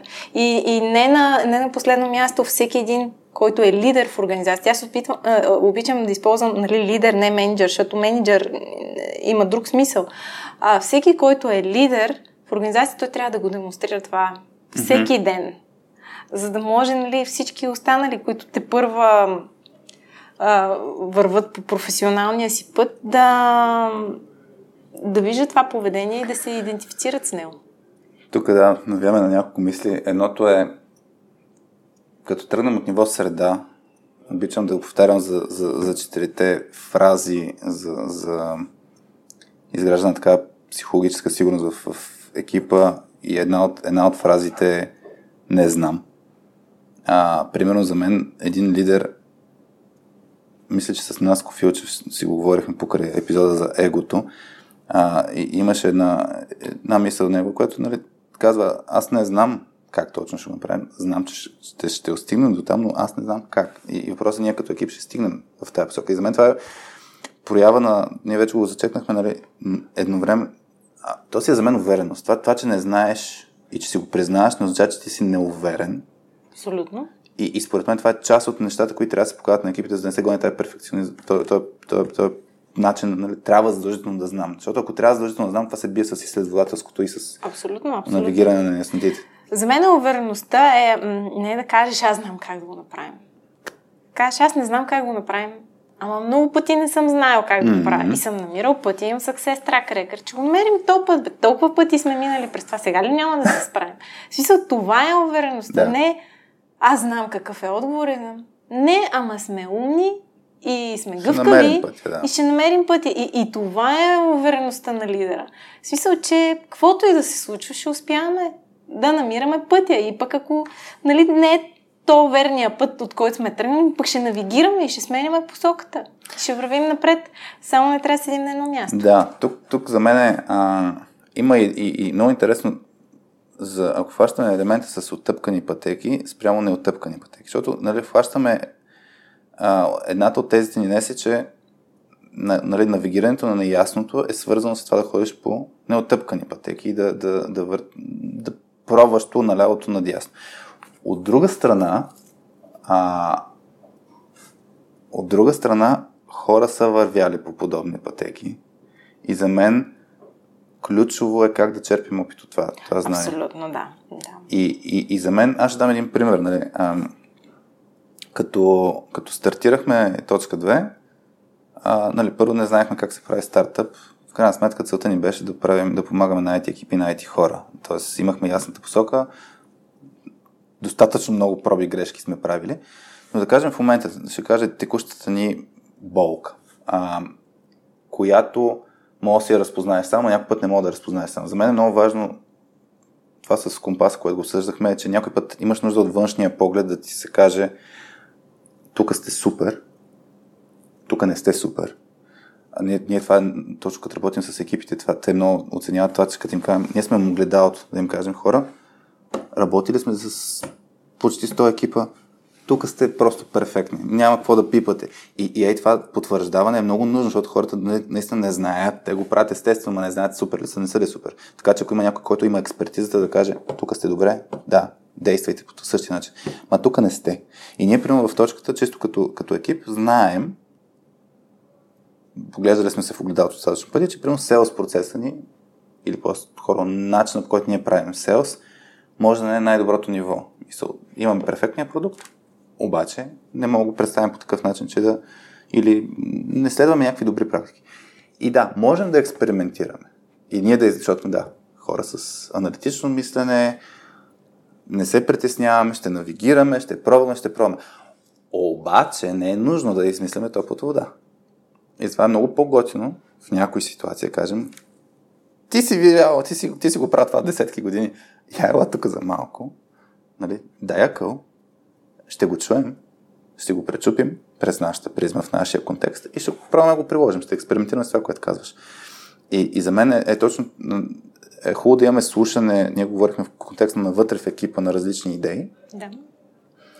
Но е много важно да не измисляме топлата вода. То е много странен баланс между а, това да, да... Аз се представям в джунглата, как пориш някакви такива да, гъста, гъст растителност има, ще ти раз, пробиваш пътя, пробиваш пътя и до теб, който някой го е правил от десетки години, просто ти каже ми използва грешния инструмент. Нали? Не, не дей с ръце, фани си един там мачете, цак, цак, цак и минаваш. А, та, трябва да се балансира и това нещо на, на, на изследователството. Мисля, че с Филип Филипов си го говорихме. Той тази година на DBG All ще има презентация свързана с Product Management. Той беше казал, че в момента много екипи са отишли в голямата крайност да експериментират всичко. И примерно имат много големи бюджети. Да кажем, я ще пробвам тези всичките 100 варианта, ще видим какво ще се получи. Вместо, примерно, почерпят опит. И за мен е това почерпване на опит. Ти го каза със собствения опит. Нали? Аз съм го правил това нещо. Нали? Неизвестното, ами... така че мога го... Имам увереността, че ще се случи, обаче да не го правим Ами според мен дори само това казвам. А, дори а, аз съм го правил сто пъти. В смисъл, че си извървял пътя, да. но не с... На, този път е включвал точно черпене и на да. експертите, проучване и така нататък. Тоест, пак, ам, опирайки се на собствения си предишен успех в несигурна ситуация, не значи, че се опираме на ам, стъпки, които сме предприемали преди. По-скоро е подход. Да. А не аз съм го правил преди, това бяха стъпките, аз ще приложа същите mm. стъпки. А по-скоро е този подход. Аз имам подход за навигиране в неяснота. И част от подхода е да, да не открием топлата вода, mm. а всъщност да потърся възможно най-много. А, пак казвам, нещата, които не знаем, има ли начин да ги научим? Да, какви са, начини, какви са начините, начини, да които можем да научим това, да. което не знаем. А, и, и пак връщайки се нали, в първоначалната дискусия, това знаем, това не знаем. Дискусия как да научим това, което не знаем. Какви са шорткатите? Винаги трябва да търсим шорткати. Mm. Да, може да експериментираме два месеца, но опитаме тук човека. Абсолютно. А, за мен е да имаш фокус върху това бързо да научаваш това, което ти трябва. Е изключително важно. А, за да успяваш да навигираш, защото бързината е много съществена. Тук идва, да, примерно, мен, мен на, на Lean Startup подхода, пример от, не знам от кой го бях чул, но а, примерно, ако си отваряш кафене, а, кой е най-бързият начин, по който мога да прецениш дали ще имаш успех преди да инвестираш да наемеш кафенето. Да наемеш кафенето, да го подготвиш, така, защото наистина много хора супер много пари и време са инвестирали. Тъст ми, примерно, по едно време беше отворил а, беше взел един ресторант на... Той, той е готвач uh-huh. и, и си има... А, занимава се с ресторантьорския бизнес. Та, по едно време беше взел едно място на до женския пазар, където примерно човек поток има. Примерно казвам. Защото като го отвори и като почна да работи, изнъж нямаше толкова много човек поток. Та връщайки се, например, с, а, с, с кафенето, а, нали, вариант е да си купиш да си да пробваш различни подходи за маркетинг, нали, хора да дойдат. Или, както е друг вариант, взимаш си а, такива подвижни, как се да кажа, такива колички, ще ги нарека, където предлагаш мобилно кафе. И имаш едни, едни хора, които в, ако не бъркам, в Барселона, в рамките на две седмици или няко, там, няколко дни в различни локации го правят това нещо, за да видят къде. Интересно, не съм го чувала. И, и това, което фащат е, че между най-много кафе са продали между университет и еди коя си метростанция. Просто защото хората минават най-много по тази линия. Но това няма как да го научиш предварително. Да, това е, това е форма на експеримент пак, но, но без да инвестираш супер много. Друга вариант е да имаш експертизата, някой ти каже, ето тук е нали, човек потока, но не винаги, нали, не винаги имаш експертите за, за всичко. Това е много шантъл, нали, да, да, да знаеш този експерт наистина дали неговото знание е приложимо, и аз пак бих тествал. Тоест, ако някой ми каже, тук е мястото, а, къде трябва да направиш кафене, дали трябва да го направя или да тествам неговата хипотеза. И според мен, ако тръгнем от още по-началото, това, което ти разказваше, че си тръгвала да доказваш неща, които според теб са верни, според другите хора може да, да са по друг начин, мисленето да приемеш всичките неща, които имаш като знание, като хипотези и да ги валидираш, е, е много добро в неясна среда.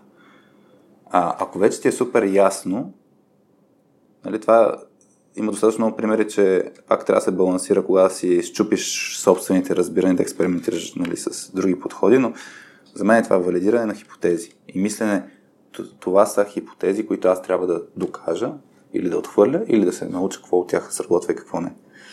Така че да, нали, ключовото нещо според мен е да се, това, това което ти каза, какви са начините. Може да е книга, може да е ето подкаст радио.2, този епизод, вместо човек да се чуе как да навигира, пуска епизода с нас, взима си пет записки, приема ги като хипотези, нещата, които ги говорим, не, не като чиста монета. Абсолютно, и тест. Да. Може да е да си наеме консултант, може да е наистина да експериментира. обаче е много опасно една година да експериментираш, да не стигнеш до това място, което искаш. Има ли сте? Много... Мен ми е интересно в, айде, в контекста на тая трансформация, която м- сте правили. Аз съм имал подобен опит, свързан с модернизация на а, Кобол система, mm-hmm. която, както може да се предположи, а, като е Legacy, Legacy, като е код, който е писан отдавна от хора, които вече не, не, не са налични, да, пром, да трансформираш, да промениш езика е много опасно нещо, защото ще внесеш супер много а, дефекти, най-вероятно, да, да модернизираш такава система, така че да, примерно, в случая казуса беше да се премине от една операционна система на друга операционна система. Uh-huh. И защото поддръжката чисто като, като лицензи да. нали, много по-ефтино на, на, на, на втората.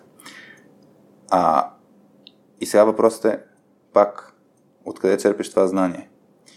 И, и ако е супер много нещо, аз помня тогава няма, нямаше кой да питам, нямаше едно кубол експерта или хора, които имат супер много опит с модернизация, или пък си викаш консултант, се получава, че някой път нали, усещането, че вършиш неговата работа, че не ти дава знанието. Да ми е интересно, имаш ли хора, като правихте тази трансформация, към които се обърнете и ги питате, бе, вие как го правихте?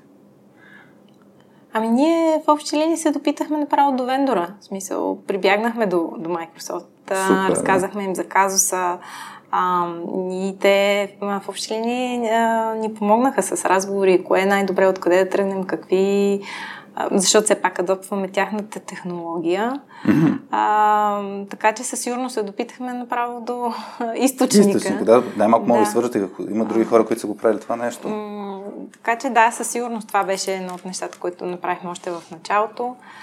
А, впоследствие научихме много м- други неща, както казах. А, от... Имаше поредица от а, взаимно свързани стъпки, които ни доведоха до откриване на нови възможности, например с партньорството с Microsoft и с, а, на, с а, събирането на всички екипи нали, под mm-hmm. една организация. Всъщност стигнахме до там, че някои екипи бяха адопнали, а, много early adopters на, на Azure mm-hmm. а, и всъщност а, по-голямата част от екипите не бяха, но видяха велюто в, в това, което Azure DevOps носи на пръв поглед. Mm-hmm. Впоследствие всъщност а, хрумна идея а, на един човек от екипа да направим всъщност offering in the cloud в, а, за, за, за Sitefinity продукта, mm-hmm. който използва де-факто менеджмент портала на Azure. Mm-hmm. И а, разбрахме, че това е, би било много а, добро попадение, защото го използвахме ние лично. Нямаше нещо подобно и не трябваше ние да го пишем. И всъщност това беше в, нашата, в нашото партньорство с Microsoft.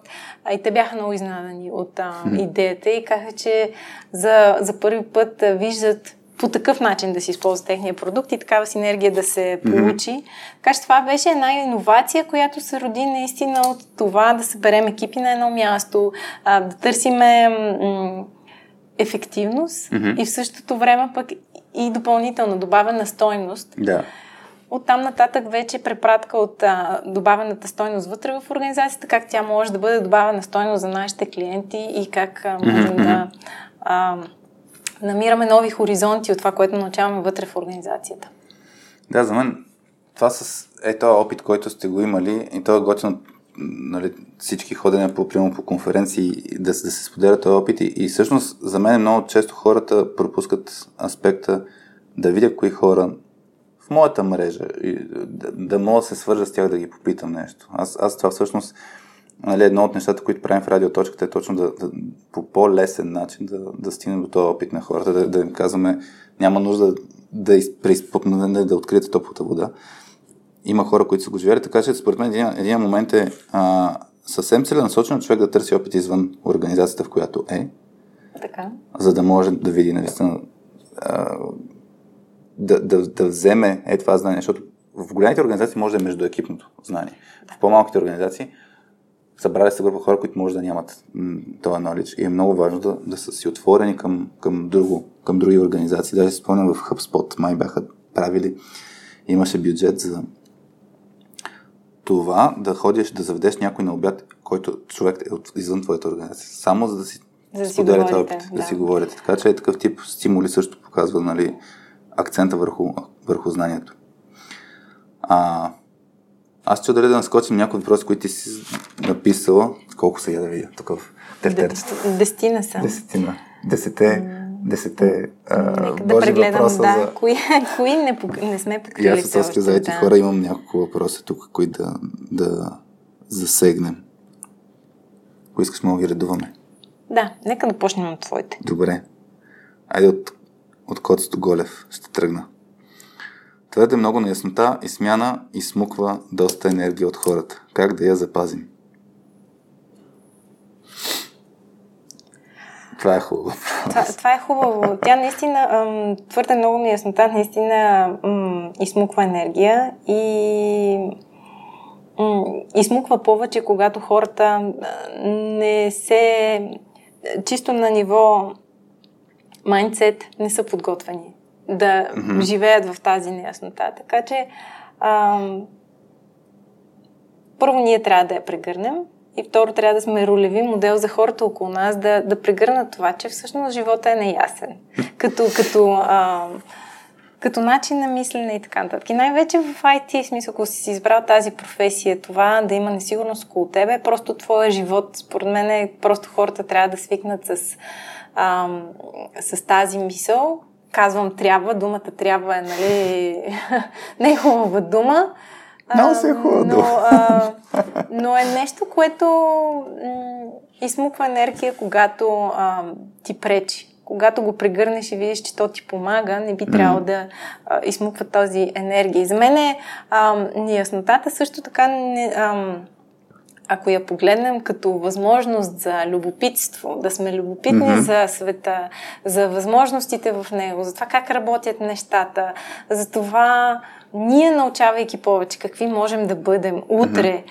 А, и тогава правейки препратка между какво би ни довело а, любопитството и какво би ни донесло а, да стигнем някъде, където не познаваме. Препратка към пътешествието, защото трябва да пътуваме. Нали? Винаги можем да си а, измислим хиляда причини, защо не е добре да се пътуваме. То е опасно, а, не е много сигурно, по-добре си е вкъщи, където е дома и така нататък. Обаче то ти отгръща нови хоризонти. А, и за мен е наистина м- трябва да поведеме хората на едно пътешествие, когато става дума за сигурност, за да, за да го чувстват като такова, а не като ам, заплаха. Това е разликата между да превърнеш несигурността в приключение, а не като заплаха. Да, аз, аз тук да, бих, бих допълнил наистина, а, като хвана това с приключението, а, да, думичките, които използваме, нали, примерно, подкаст, аз ще го дам като пример. А, първите епизоди с вас и като почнахме, втория и третия всъщност не се получиха толкова добре, по линията на а, това, че не беше подкаст за soft skills изследователя, се беше получило това, че най-естественото нещо, вас си ми задаваше въпроси, защото е любопитно, а пък аз следвах ролята на експерта и, и се притеснявах, че каквото кажа трябва да е вярно.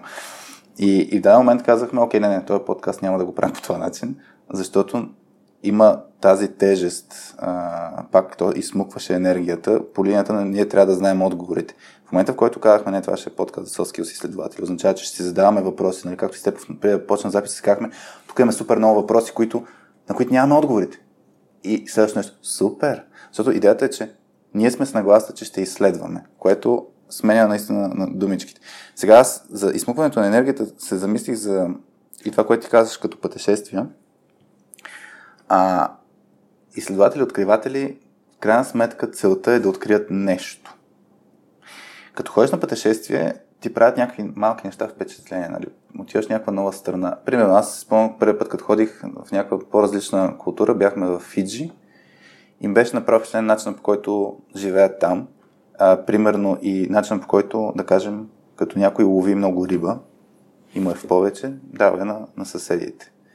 А, и е, това е нещо малко нещо, което за мен обаче е резултат от това изследване. Така че, като тръгнем да, да правим, да навигираме на яснотата, според мен трябва да имаме фокус, и там идва и ретроспекцията, според мен, какво сме открили.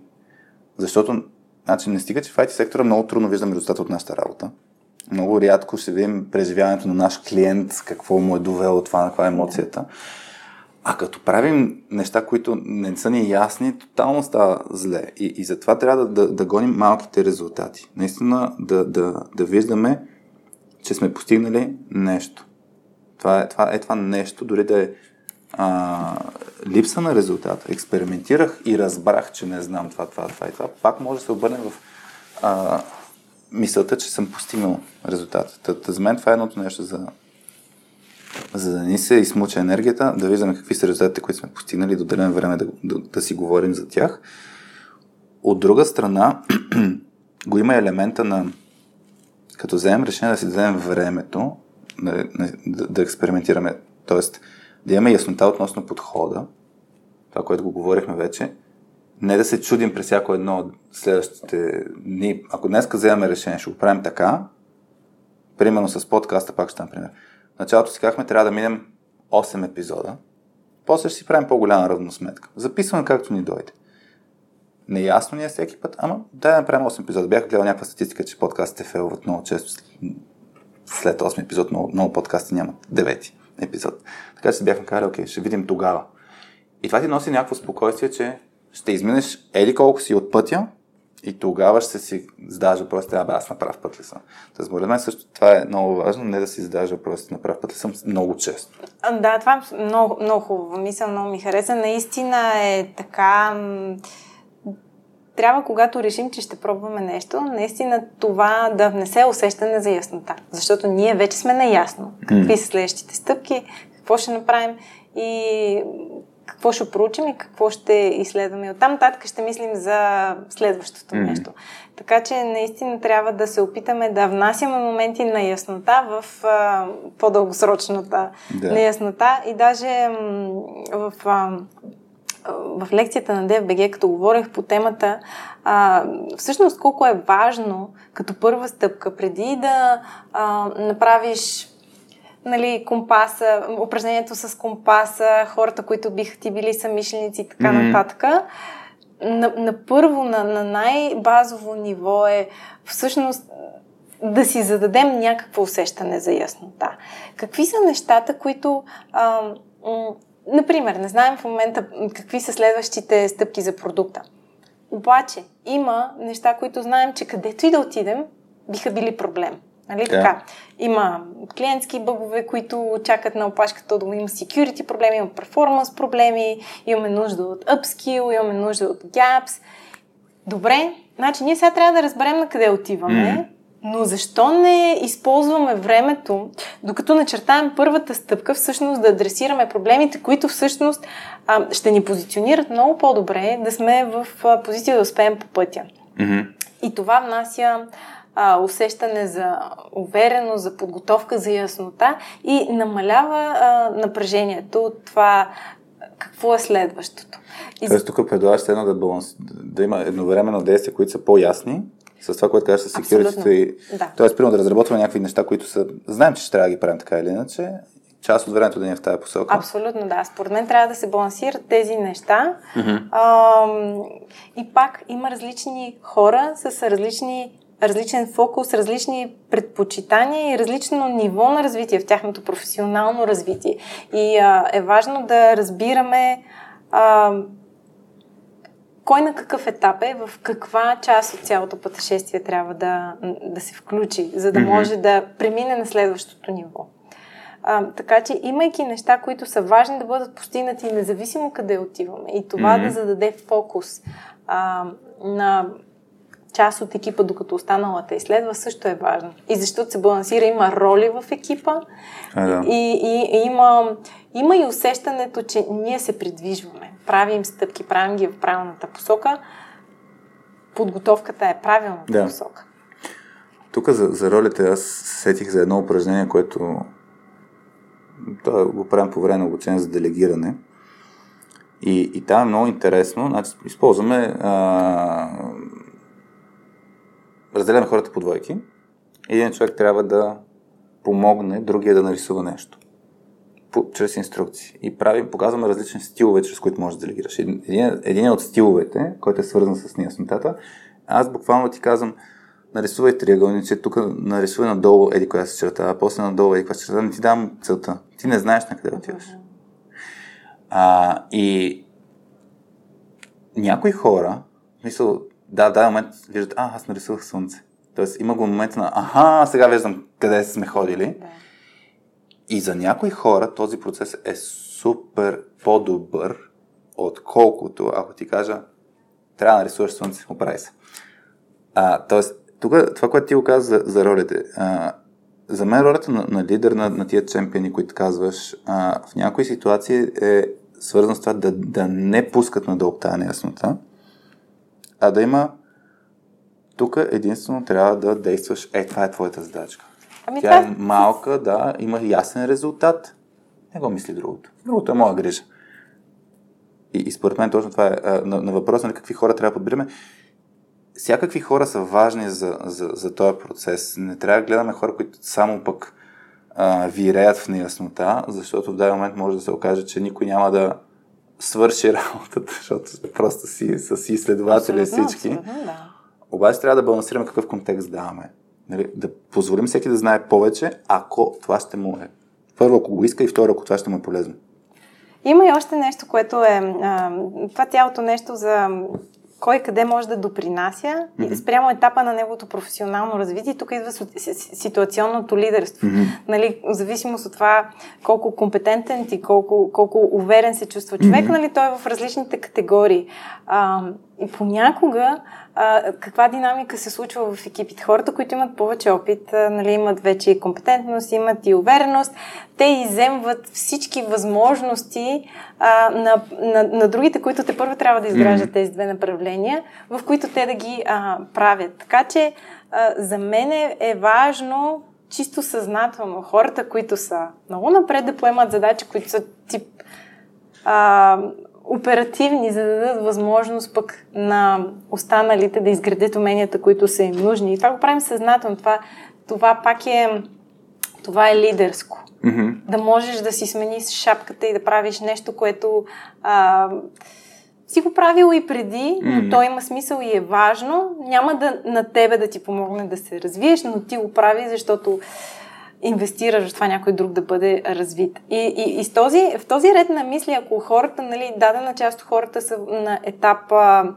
а, където те първо развиват тия умения, това е момента, в който те трябва да се фокусират върху деливърване на, на, на стойност и фокус и сигурност за момента, докато останалите борят тази mm. несигурност. Но след това може да се сменят да. шапките, за да дадем възможност на, на тези хора всъщност да израснат mm. по пътя.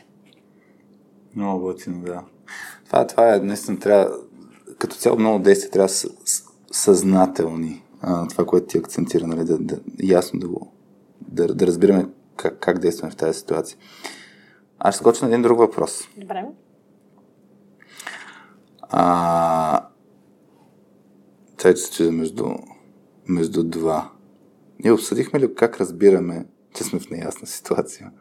А, това Станислав Георгиев го е писал, нали, да дефинираме какво са неясни и сменящи ситуации, нали, че човек не винаги се замисля върху случващото се около него и също трябва първо да проумее, че е в такава ситуация, че е в... Ами аз мисля, че ти започна с а, четирите, четири бяха характеристики, volatile, да. да. А, ами това е всъщност първо собственото усещане. Ако а, вътрешно не си убеден. Може и да не разберем. Между другото, според мен има ситуации, които може да, разбер... да не разбереш, че си в ситуация на сигурност.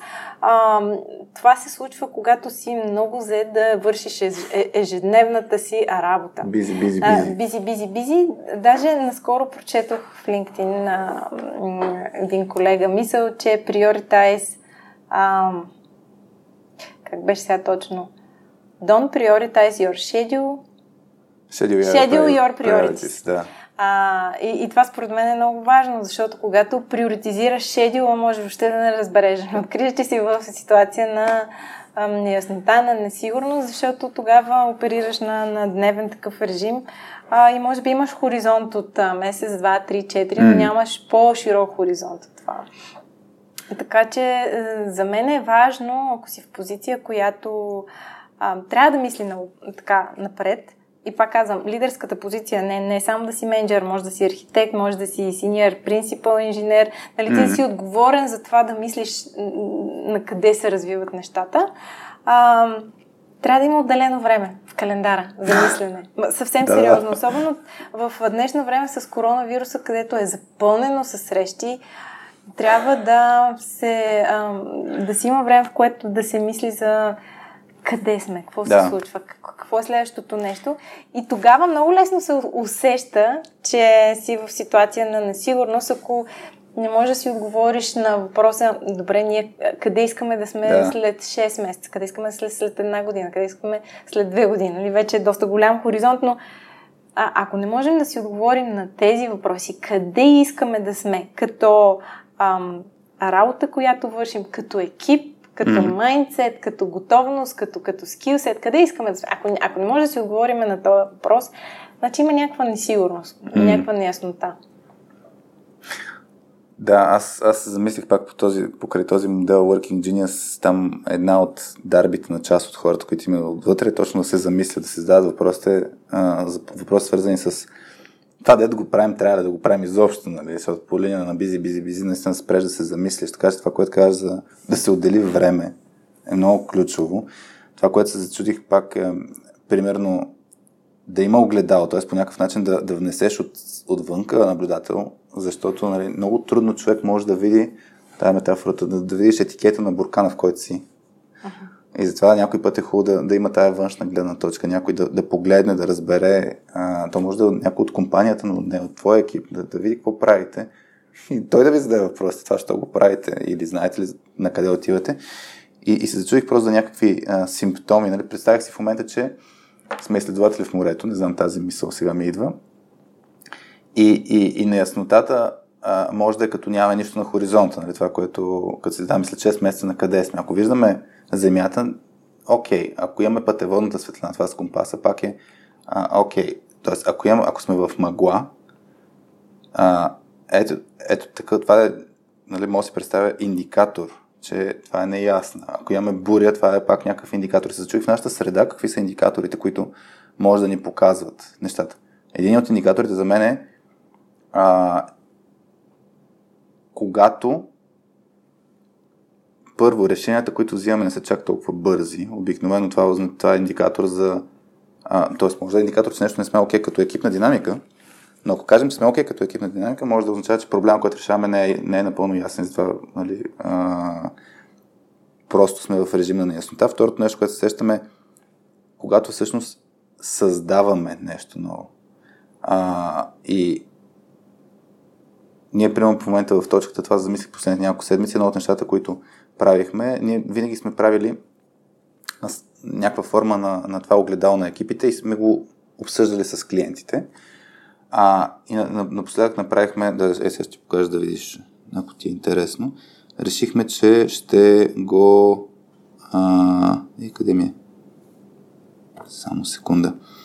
А, решихме, че ще го визуализираме по различен начин, защото измислихме един модел, който си го нарекахме дърво 3 модел, който ето е Evolution и е свързан с цялата тази тема, която а, обсъждаме в момента с това как, как екипите навигират а, неизвестното. И сега нещо ми е трудно, но ще ти покажа. Да, идеята е, е дори е тази визуализация, където, кои са ето за Evolution да видиш? Experimentation с въпросите, които дали хората се учат от опита си, дали а, има, дали поемат рискове и така нататък. Е, тази цялата визуализация, която направихме, всъщност беше нещо ново като, като подход. И това пак за мен е индикатор. Щом създаваме нещо ново, значи сме в някаква ситуация на промяна или на, на, ам, или на несигурност. Това така си го представям аз в момента. Тоест да, да наблюдаваме всъщност нашите действия, това, което създаваме, това, т.е. това, което правим като работа, това, решенията, които взимаме, дали са към нещо ново. И според мен така може да спознаем също в каква да, среда Да, всъщност в тази посока, в този ред на мисли си мисля, че от една страна, ако създаваме нещо ново, От друга страна, ако случва но, нещо ново около нас, Mm-hmm, mm-hmm. а, нали, вече мога да направя препратка до променящи се пазари, променящи се технологии, да. трендове. Какво ново се случва около нас, ако ние нямаме а, отговор, отклик на, на, Да. на това как ние ще реагираме на тази промяна, която е външна за нас. Да.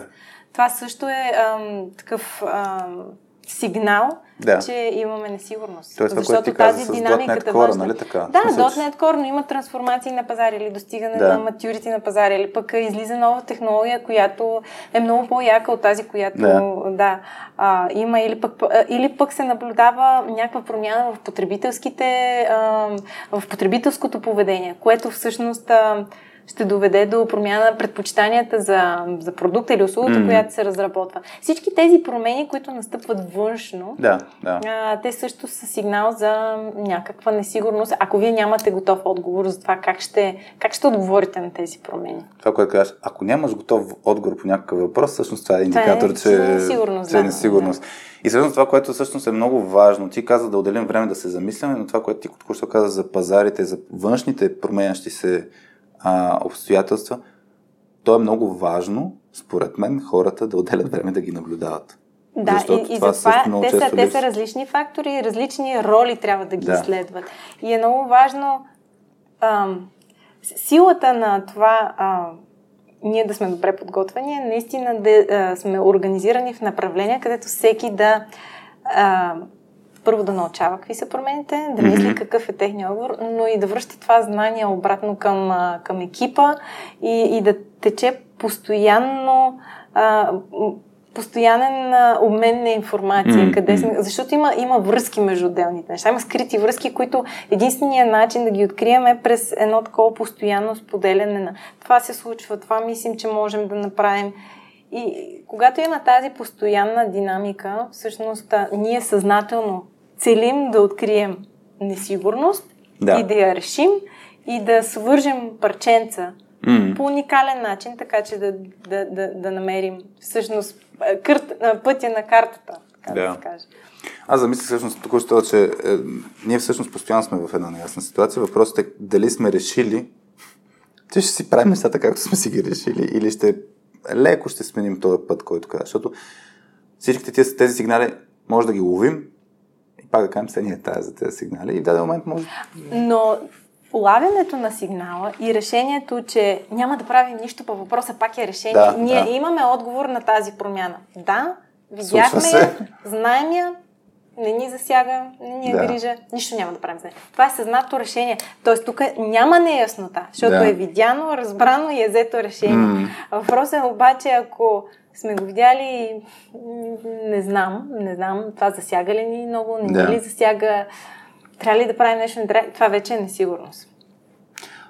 Да, за мен всъщност най-голямата опасност е ако се бавим с взимането на решение. Точно трябва да имаме процес за улавяне и обработване на тези сигнали, за да може наистина да, случват се тези неща, не ни вълнуват, продължаваме напред. В смисъл, или да, вълнуват ни тези промени, ще инвестираме време, но важното е да има минимално време в, в стоенето на, на едно място и с лутането и чуденето. Я кажи от теб, има ли някакви въпроси да, да може ти да зададеш? Аз докато преглеждам.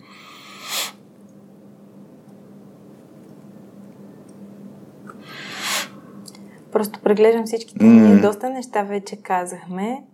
Да, ако, някой, ако на някой му хрумне въпрос, докато ни слуша, и а, може после на, на, на .2.com, наклона черта radio.2, има една формичка да ни пише, да, да си зададе въпрос или да даде коментар от нещата, които сте чули, да, пак, да, да знаем какво ви е направило впечатление. Мисля, че ги покрихме всичките въпроси, между другото. Добре, аз само искам да видя.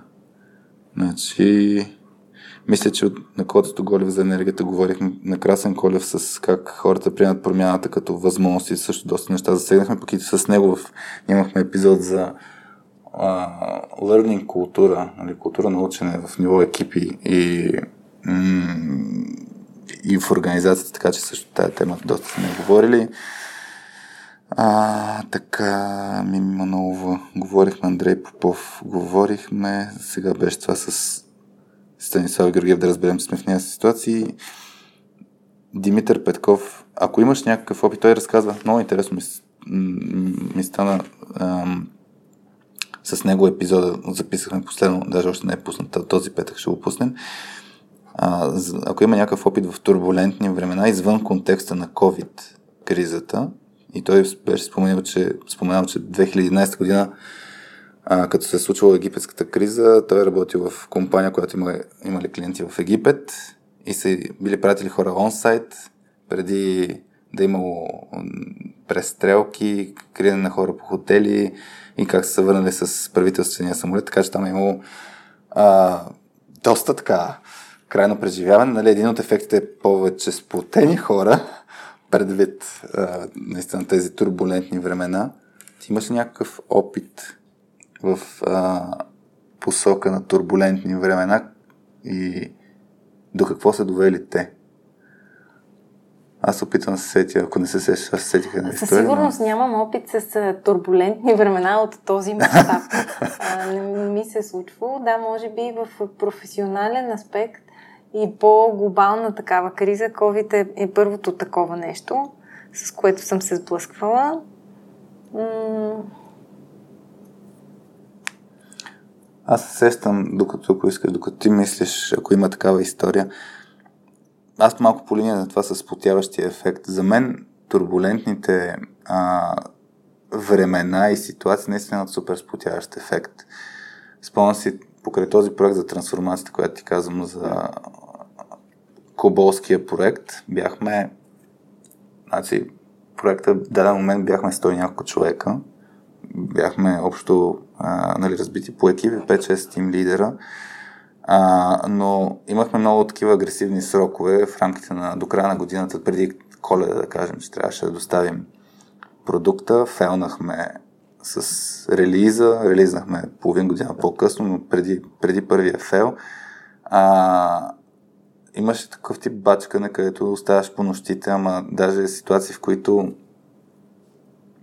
защото, да кажем, пуснахме някакви версии на, на новия продукт и фабриките, заводите, които използваха този продукт, почнаха да трещят нещата, така че имаш някой онкол. И аз спомням в 2 часа сутринта, тази история ми е много ясна, в 2 часа сутринта нали, получавам смс, че нещо се е почупило и почвам да инвестигирам. И не мога да се справя сам. М- звъня в 4 нещо сутринта на един колега, който помага, не мога да се справи. Той звъни в 5 и половина някой, после в 7 часа. Та тая нощ беше много така типична като... А, рядко се случваше, но, но типично като това, че имаше много яко бачкане, много неяснота как да се преборят тия проблеми. Но ефекта накрая беше супер спотени хора, защото преживяваме наистина рамо до рамо, а, преживяваме тези проблеми и неясноти. И, и не знам, това, това за мен е, нали, имаше една, мета, една поговорка, че сега ще преведа на български, че спокойните морета не са научили моряка на, на нищо. Обикновено всъщност бурните а, води, ако не те отдавят, ще те научат да, а, на, на много неща.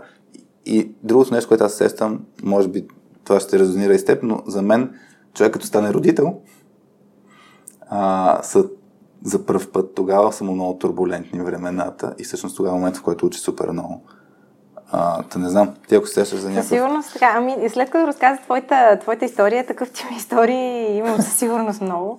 Спомням си първия голям проект, който така а, лиднах.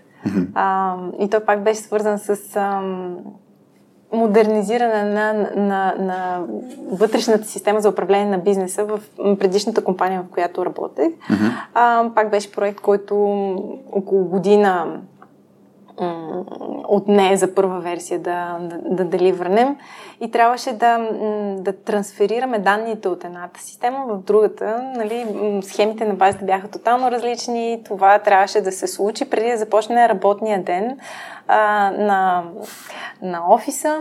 А, компанията беше базирана в Англия. Нали, работното време започваше в 11 часа. Mm-hmm. А, така че на екипа започна миграция на данните и деплоймент в 4 часа през нощта.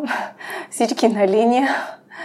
А, успяхме да деплойнем, дойдоха хората и естествено въпреки че а, бяхме дали достъп за тестване до системата нали, 2-3 месеца преди това, си излязоха проблеми, имаше, имаше learning curve и така нататък. А, стигнахме до там, че трябваше да затворя вратата в, да заключа вратата на, на, на, на разработчиците, за да не влиза никой да не ги пита сега това как работи, как работи, какво се случва тук и така нататък, за да можем да адресираме наистина технически проблеми, за да, да. завършим целият деплоймент и наистина да приключи деня с, а, на място, където хората наистина могат да продължат бизнеса. А, продължи работното време до към 6 часа 7 този ден. А, и всичко си мина успешно нали, след този критичен ден и наистина беше и голяма гордост за екипа, че се справихме. За мен е голямо постижение, нали, като първи такъв глобален а, а, проект, но, но наистина дойде един момент от деня, в който просто а, хаосът беше пълен от това. Бе, ела ми покажи сега това тук, ама не, то не работи. Трябваше наистина просто се заключи вратата, за да може хората да си свършат Ето работа. решение, да. Заключете да. вратата. Добре, ли, аз ти предлагам да преминем към втората част, тя е малка, за извън темата, кой на каква вълна е. А, така че ако имаш нещо, което да, да искаш да си споделиш, а, наистина, дали е работно, дали не е работно, нещо, което ти е идва на ум, може да споделиш. Аз пак мога да дам първи да, да съм кавалер, да разкажа нещо. Айде, повлича крак да видим. А, аз ти казах преди да записвам, че днес ми е понеделнишко, въпреки че сме сряда, като записваме. Сряда сме, нали? Чакай, че се зачудих. Тъй като бях два дни в Бургас а, при, при нашите и с нощи пътувахме късно към, към София. Готиното нещо, че в крайна сметка, като се пътува в сряда, е малко по-спокоен трафика. Uh-huh. А, но съм на вълна този петък. Живот и здраве отивам две седмици в, в Гърция. Нашия епизод най-вероятно ще го пуснем докато съм на море. А, та, това е отлична гледна точка, малко почивка. А, готиното нещо от работна гледна точка, че с няколко екипи почваме така работа. Това, което правим, нали, с, с това вече да правим с тим коучинг, не просто нали, някакви не просто индивидуални умения да, да, да развиват хората, ми наистина да подхванем екипите, да им помагаме и точно в елемента на, на, на това да се борят с, с неизвестното, да имат подхода, да имат тази подкрепа, защото наистина някой път е просто да кажеш на човек да, на път си сещам една много така, от моя гледна точка, забавна история. Бяхме в, с жена ми бяхме в Падова, Падуа, май на български, чакай, че се зачудих, в Италия, на една гара и ние щяхме хващаме влака до Венеция. Бяхме отседнали на едно място и щяхме ходим да, да разглеждаме Венеция. И имаше някаква жена, която ни спря на гарата а, и почна да ни говори на италиански. Ние двамата не разбираме италиански. И ни говори с а, патос, нали? И, и, и изглеждаше, че търси нещо. И, и ни казва нали, нещо стил, чисто от жесто мимиките, натам е, нали, натам е, нали. И ние казахме, показахме с палци. Да, би трябвало да е натам, въпреки че нямахме никаква идея за какво става дума.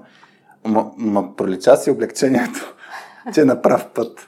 Така че някой път дори да не разбираш. И това за мен се случва много често и, и когато правиш, а, не знам дали съм наблюдавала, примерно девелопър пита QA или обратното, дали това, което е направено е адекватно и влиза в супер много детайли, които другия не разбират. Това се случва и с лидерите, нали? Просто човека слуша, задава някакви въпроси, човека сам се оправя, но има нуждата от, от, от някой да, да го слуша и да каже да, направи път си. Сега, има ситуации, в които му кажеш да направи път си е опасно, защото може да не е направи път, но това е свързано да не си Има стойност със сигурност сам, сам да изкажеш на глас това, което си мислиш. Това е, това е много ценно нещо. Много пъти съм виждала как нали, задаваш въпрос и след малко си кажеш, а, всъщност аз намерих отговор. Или обясняваш нещо, което ти се струва много сложно и не си много сигурен дали трябва да е точно така. И всъщност, опитвайки се да го обясниш просто, ти намираш начин да го упростиш mm-hmm. де-факто. но иначе окоръжаването и подкрепата е много важна за всички нас. Това е основен елемент. Ние си говорихме в началото, ти ми зададе въпроса а, за думата водиш, доколко водиш, трябва ли някой да води, има ли един, който води или по-скоро нали, се сформираме и се, като, като екипи вървим заедно напред. И за мен наистина стига, м- опира до тази морална подкрепа, този морален ориентир. А, и когато нещата станат наистина напечени, а, това е човека, към който се обръщат нали, за тази, mm. тази морална подкрепа. И е много, много важна за всички. Добре. Мисля, че екипа трябва да. М- не трябва. Всъщност лидер има и обратно нужда от морална подкрепа. Смисъл, то е реципрочно. Да, със сигурност е така. Добре, сега се нагласям гласа да кажа чао на всички, да кажем чао на всички. Бяхте с Радио.2 без мама Васи Гошева, с мен Хари и днес с Лили Месечкова. Говорихме си за неяснотата. Чао от нас и до нови срещи! Чао!